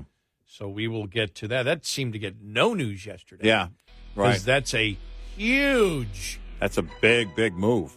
If that's That- that's a if it en- huge if move. it ends up being delayed until after the election, that will be massive.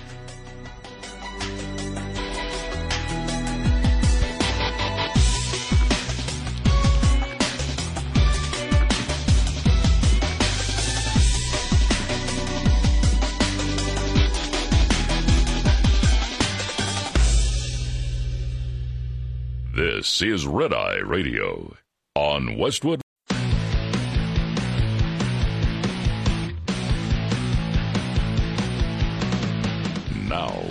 It's Red Eye Radio. Gary McNamara and Eric Harley talk about everything from politics to social issues and news of the day. Whether you're up late or you're just starting your day, welcome to the show. From the Uniden America Studios, this is Red Eye Radio. All across America and around the planet, we are Red Eye Radio. He is Eric Harley, and I'm Gary McNamara.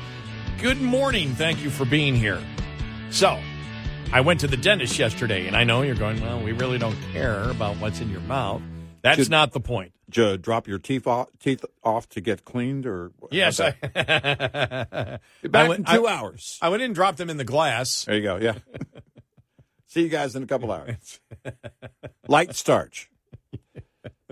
Could you do, give it a, a double bleach? Yeah. Right. Yeah. Could you give me? He doesn't. They're not. The Biden's teeth aren't chiclets anymore, are they? No, they are not. Remember when he debated with uh, Paul Ryan? Yeah. Remember how? Well, they had to adjust all the cameras. I mean, just like what, what did he do? Yeah. Like took bleach. Whoa. but uh, the my my dentist office a few years ago moved into this huge complex of buildings. Yeah. There's probably and they're all they look like they're all attached. There's probably five buildings there. Wow. and uh, and there's an underground garage and there's a huge parking lot. Hmm. Well, since uh, you know I, I go every six months, as you're supposed to go to the dentist, Mhm. and when COVID started, I mean everything changed. I mean the parking lot was completely empty. Yeah. There was a dentist office on the second floor. Hmm. Everything else, everything else, nobody. You know the parking garage there, nobody in the parking garage, Yeah. nobody there. Yeah.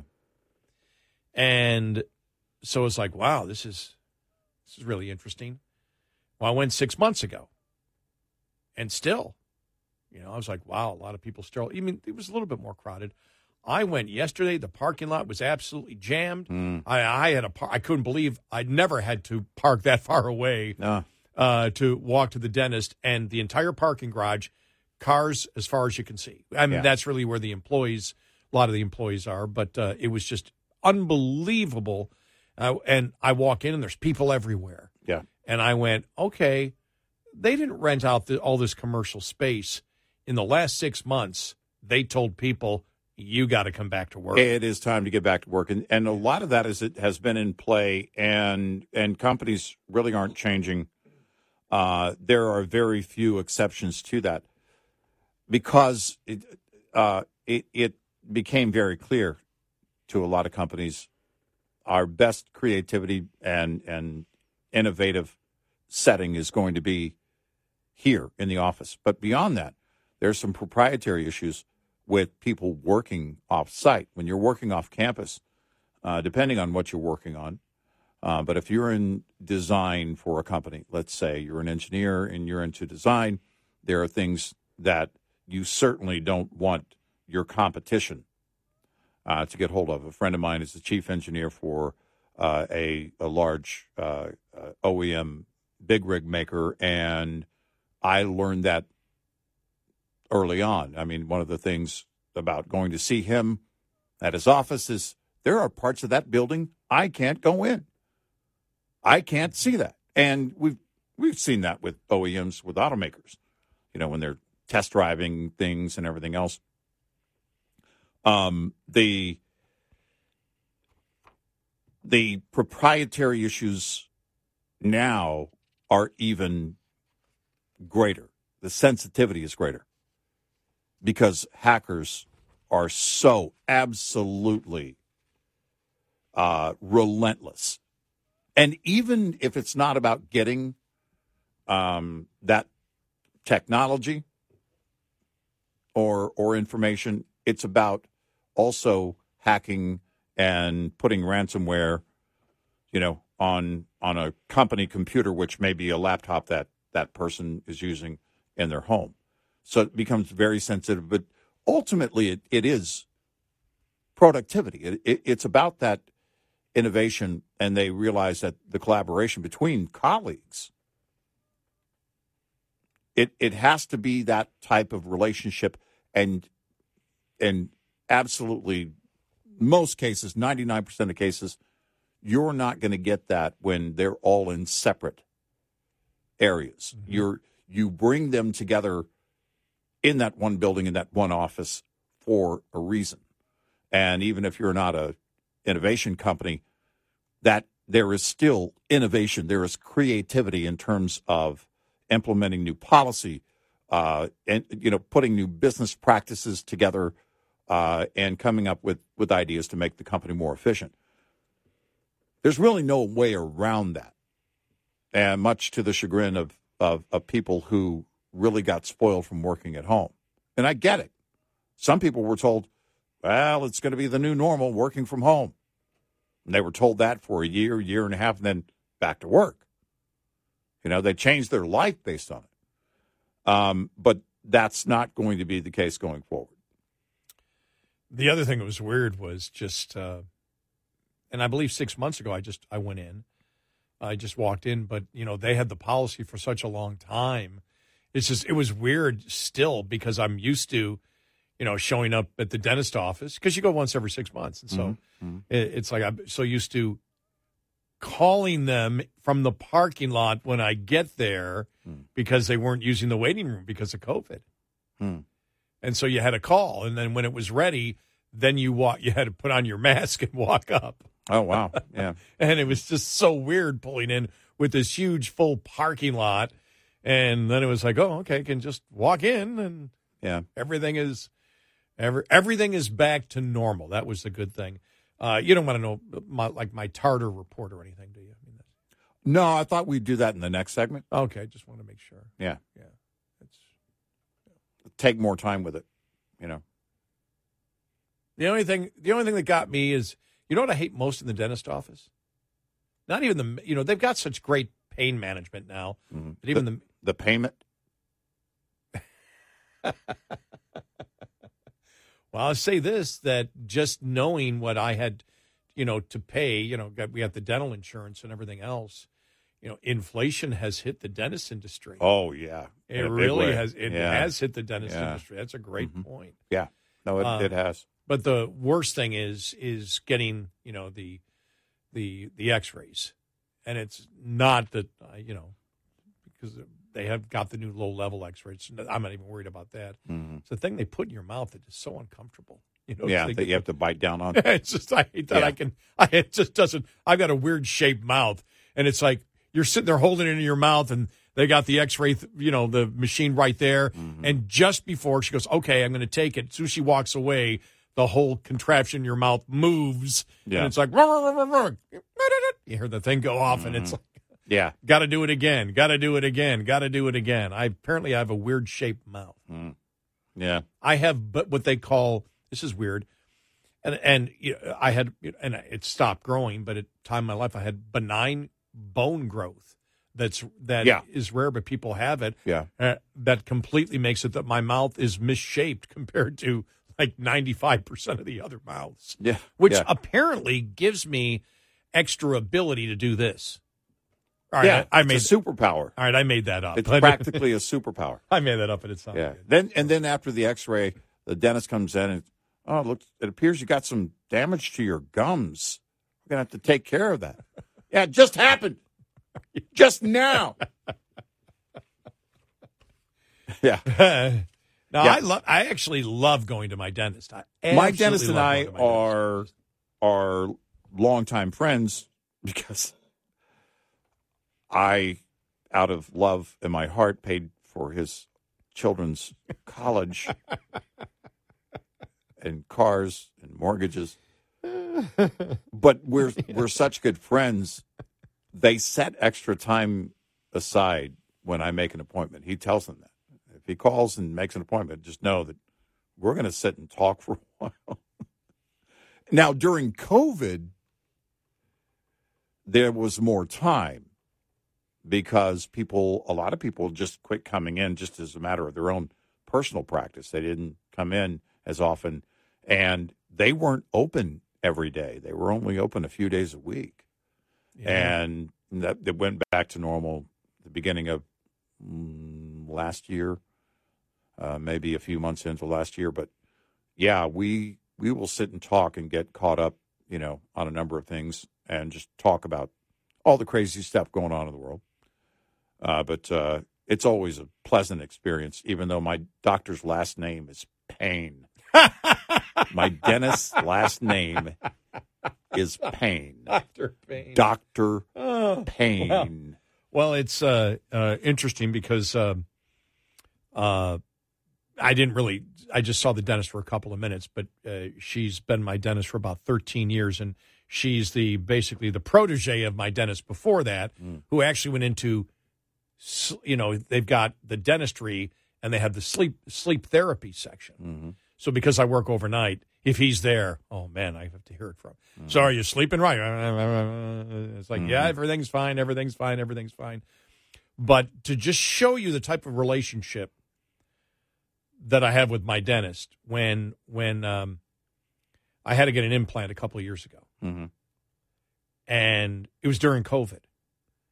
But we're in there, and, and I said, "Oh, because it's an implant." I went, "Oh, so you got to put me out completely, right? Anesthesia?" She goes, "No, Mhm. we can just do it." I go, "You can do implant?" She goes, "Oh yeah, we can do it with the, I guess it's lidocaine, whatever." And you, no, you can you can get it done. You can drive home.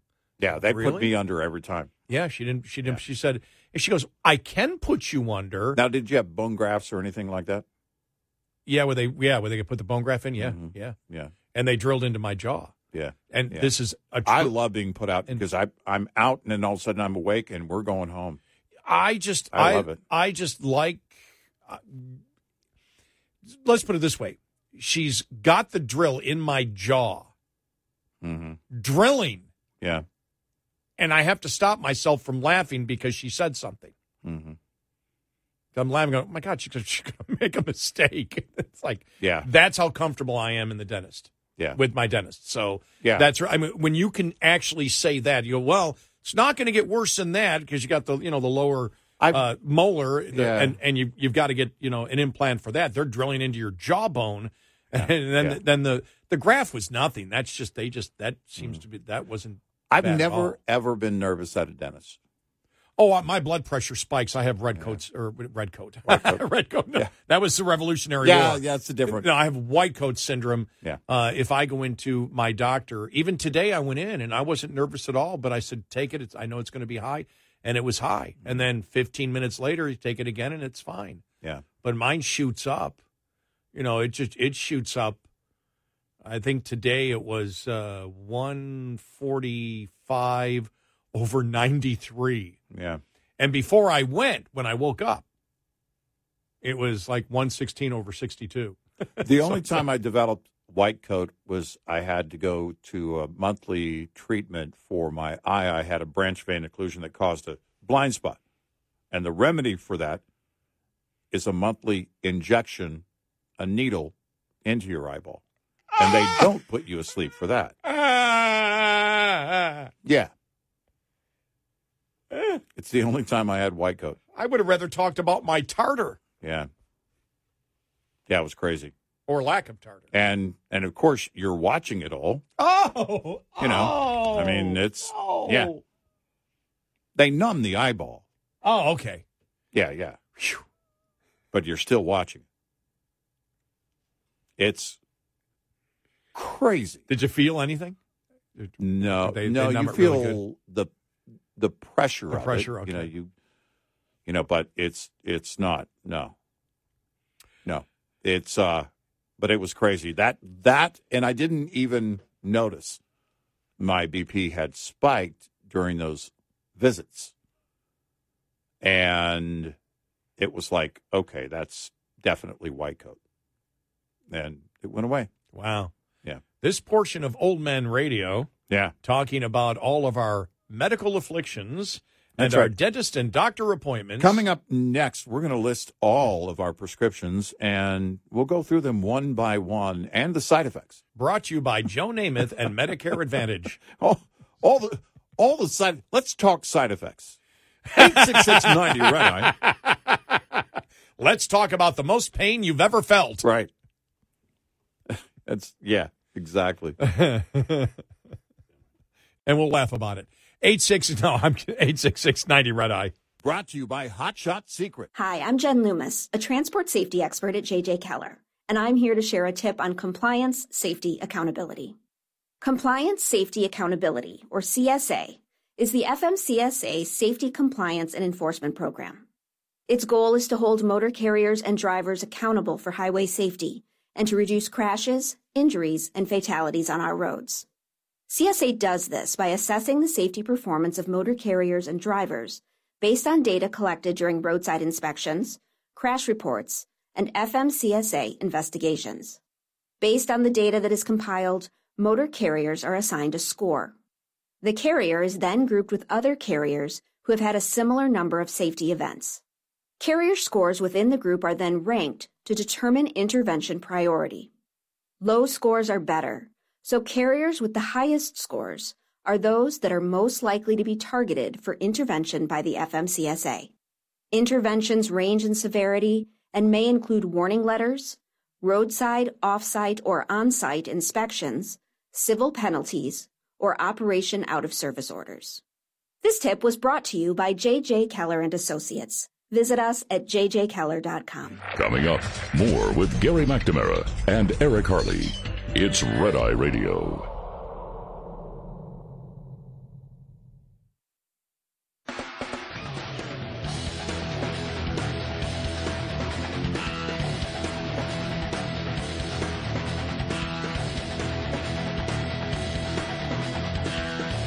It's Red Eye Radio. He's Eric Harley, and I'm Gary McNamara. This is interesting because it got no play yesterday. Hmm. Maybe I missed it Okay. because I was in the dentist chair. All right. Uh, but a federal judge in Florida is considering delaying Donald Trump's upcoming trial on uh, charges on, on the classified document uh, charges and obstructed the government's attempts to retrieve them. Now, this comes from Politico, the liberal publication. Yeah. The trial is slated to begin on May 20th, but Trump wants it postponed until after the 2024 election. If he wins the election, he could likely shut down the case as president, which he could. Yeah, he could. I'm just having a har- the judge said, uh, I'm having a quote, I'm having a hard time seeing how realistically this can This work can be accomplished in this compressed period of time, given the realities that we're facing, the judge said on Wednesday. Uh, judge Cannon made no immediate ruling on Trump's bid for a postponement, but she sounded highly skeptical of claims by prosecutors that the case could be kept more or less on pace with the schedule she set in July. Aspects of that schedule, she said, are now impractical due to difficulties already encountered with sensitive documents relating to the case. Hmm. Cannon, who Trump appointed to the federal bench in 2020, said she would make reasonable adjustments to the schedule, such as deadlines for pretrial filings, but did not explicitly say she planned to delay the trial date, which prosecutors urged her to leave unchanged. However, any delay in the pretrial pr- proceedings would create a ripple effect that postpones the trial itself. Well, there's the, uh, the judge makes a uh, interesting point um, in that you look at the sensitivity of of the evidence, what would be presented, who has clearance to see it, what is discovery, what's the process for discovery when it comes to the to the evidence. Because if the claim is saying, well, he uh, divulged the, the the top secrets to people who didn't have clearance, and that was part of the crime. Well, now you got to present those documents and tell me who has clearance in the process. How does that work? I have no idea, but you certainly can't get it done in a few months. Yeah, you can't.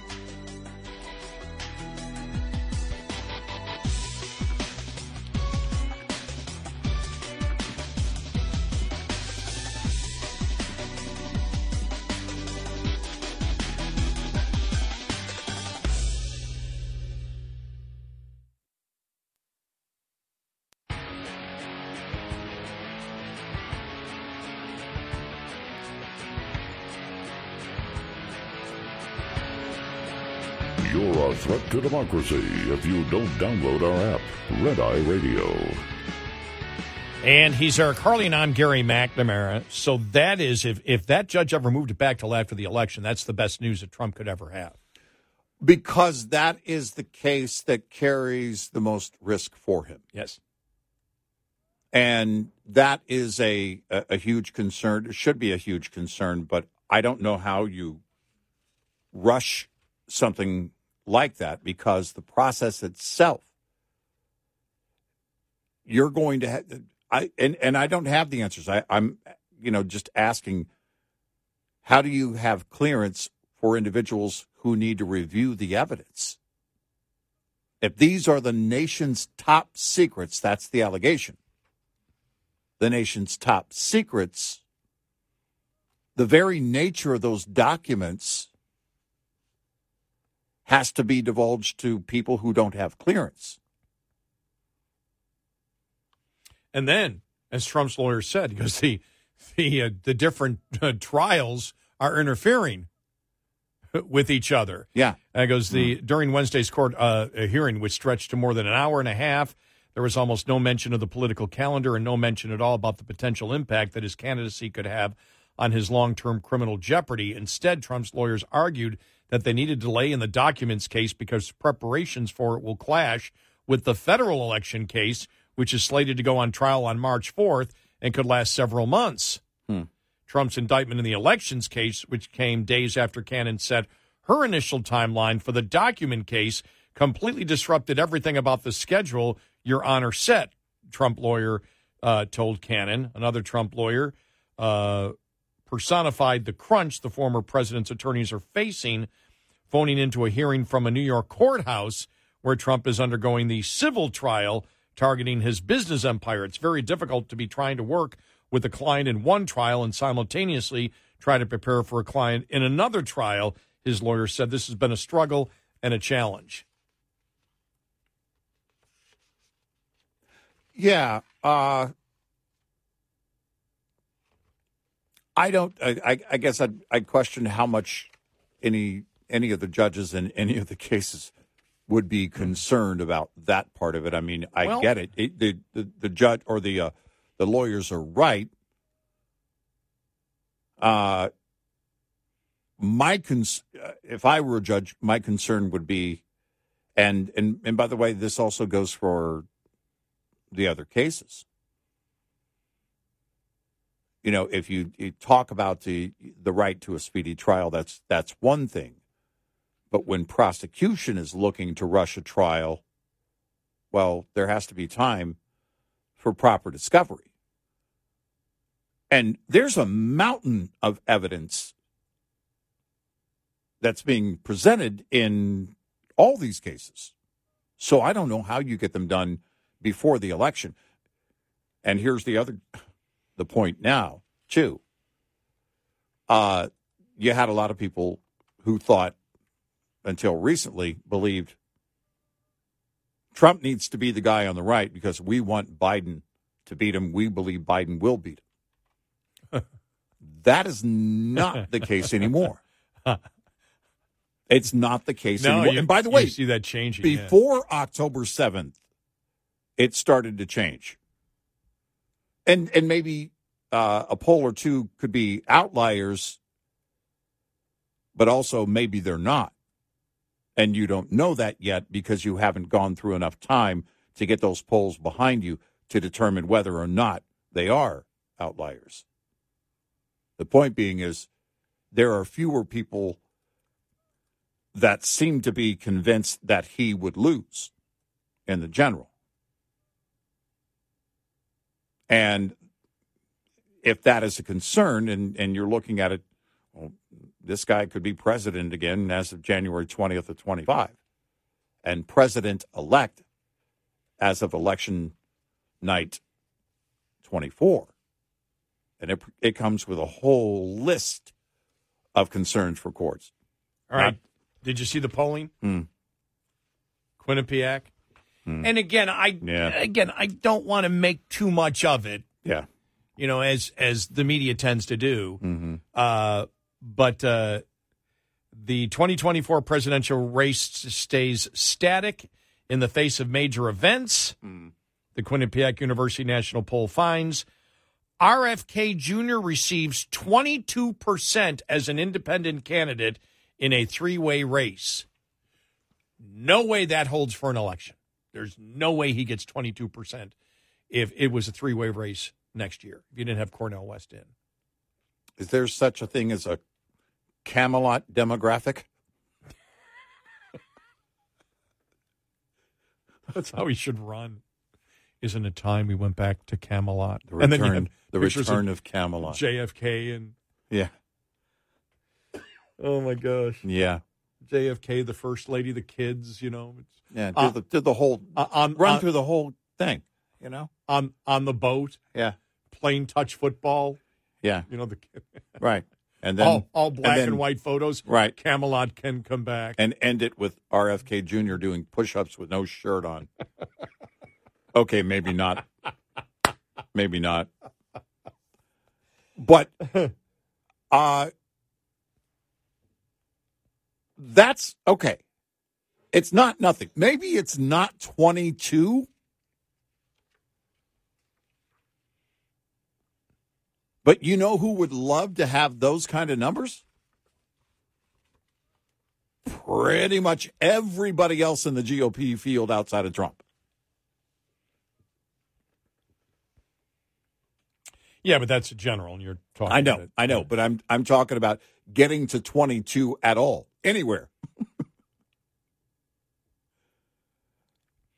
Mike Pence clearly mm-hmm. believed he was not ever going to get to 22 in the GOP field.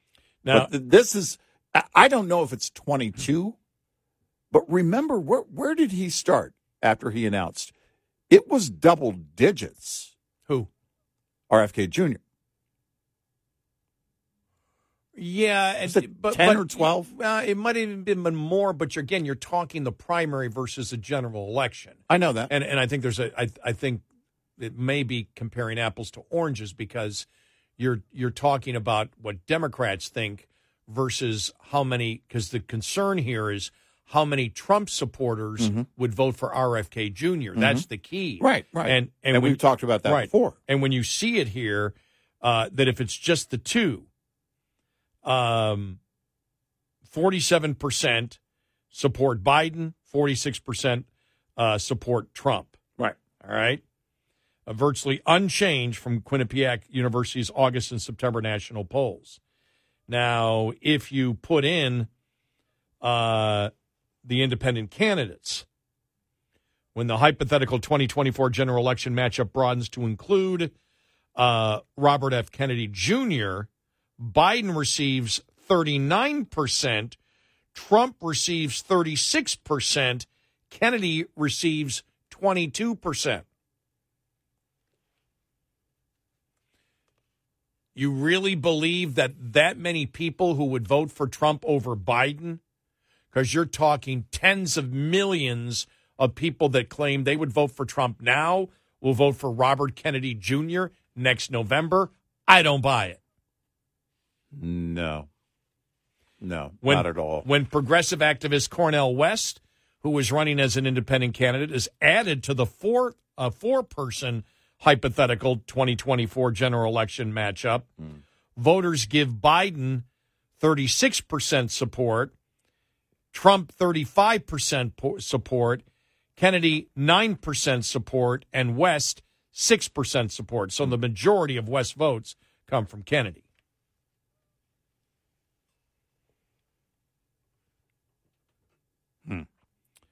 Uh, among independents, 33% in the four way race support Kennedy, 20, 30% support Trump, 27% support Biden, 8% support Cornel West. He has the plurality with independents. Yes.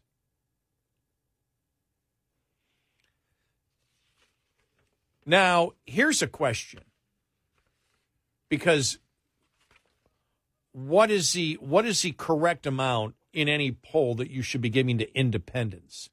And how many independents, how many right now Democrats because you think about it right now, you know, you the uh, the uh, far left is screaming, "You're not going to get our support." How many people are so liberal that they don't support Biden because they believe he's compromised too much and they call themselves independent? Uh, we, we, nobody's valid really- point because uh, we've the label thing has just kind of gone out the window. Whether it's Yeah. conservative, liberal, uh, independent. Remember libertarian? How many liberals jumped on that? Well, actually, I'm a libertarian. Yeah, no, you're not. Actually, now you fit more in the Libertarian Party today, but you're not libertarian, and that's so that's the problem. Well, uh, by the way, that may be that actually may be the very fundamental problem that pollsters have. You know, I, I, I look at candidates right now, you know, you, you and I, and I will admit, I said it earlier, mm-hmm. we now have a John McCain 2.0, Yeah. and it's Josh Hawley. Mm. This didn't make a lot of news. Josh Hawley wants to is going to introduce a bill to change uh, the um, uh, oh I can't I can't I've got mind blank here. The actual name of the uh, the uh, the case. Uh, Citizens United. Where Josh Hawley is now after Josh Hawley came out and said uh, that credit card companies he's introduced his bill for credit card companies for the government to set the rate for credit card companies Yeah, to cap which- the rate. Yeah. which we blasted him on Yeah. completely. And Josh Hawley, to me, is somebody what where he's going is where I fear the Republican Party may be going, which was they will take on. I, did we play? I think we played a, a couple of clips of him yesterday going after Mayorkas big time. Mm-hmm, he mm-hmm. goes after the insane liberals, but he himself is doing things that the Republican Party has always been against because he wants to basically cap prices, cap prices on capital. Instead of saying, look, credit card rates are going up because inflation is going up and Mm-hmm. the government's causing it to do it, which would be a conservative. He's out there saying the government's role is to cap credit card rates, which is, is not.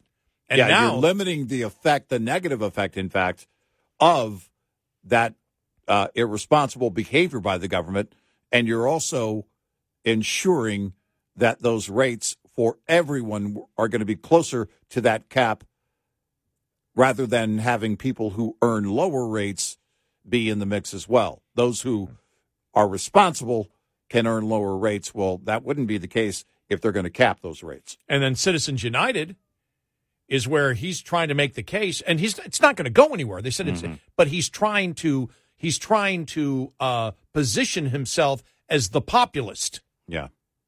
just like McCain.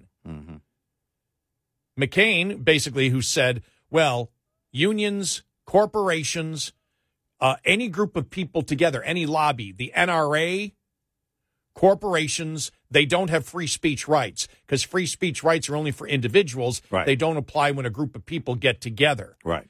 And he's trying to play the same game that, okay, I'm going to crack down on these corporations, these evil corporations for their credit card rates, and these evil corporations shouldn't be able to promote their evil philosophies.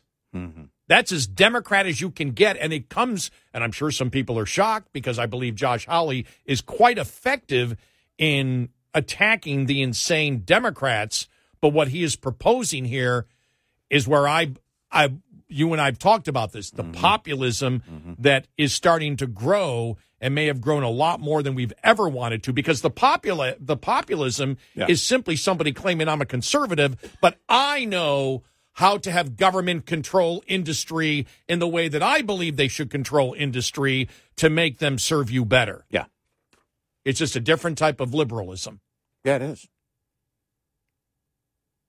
And it again is that government is the answer. Uh, that government can change things. Government can be Right. your hero. So if he's doing that and he's viewed as a conservative and those are not conservative points at all, Where's the party? then where, then what defines a Republican? What defines a Democrat? Right. What defines an independent? Right. And we really haven't investigated that, and the pollsters, I don't believe, have really investigated that. How fractured might might it be right now? 866 90 Red Eye. Lines open for your calls. 866 90 Red Eye on Red Eye Radio.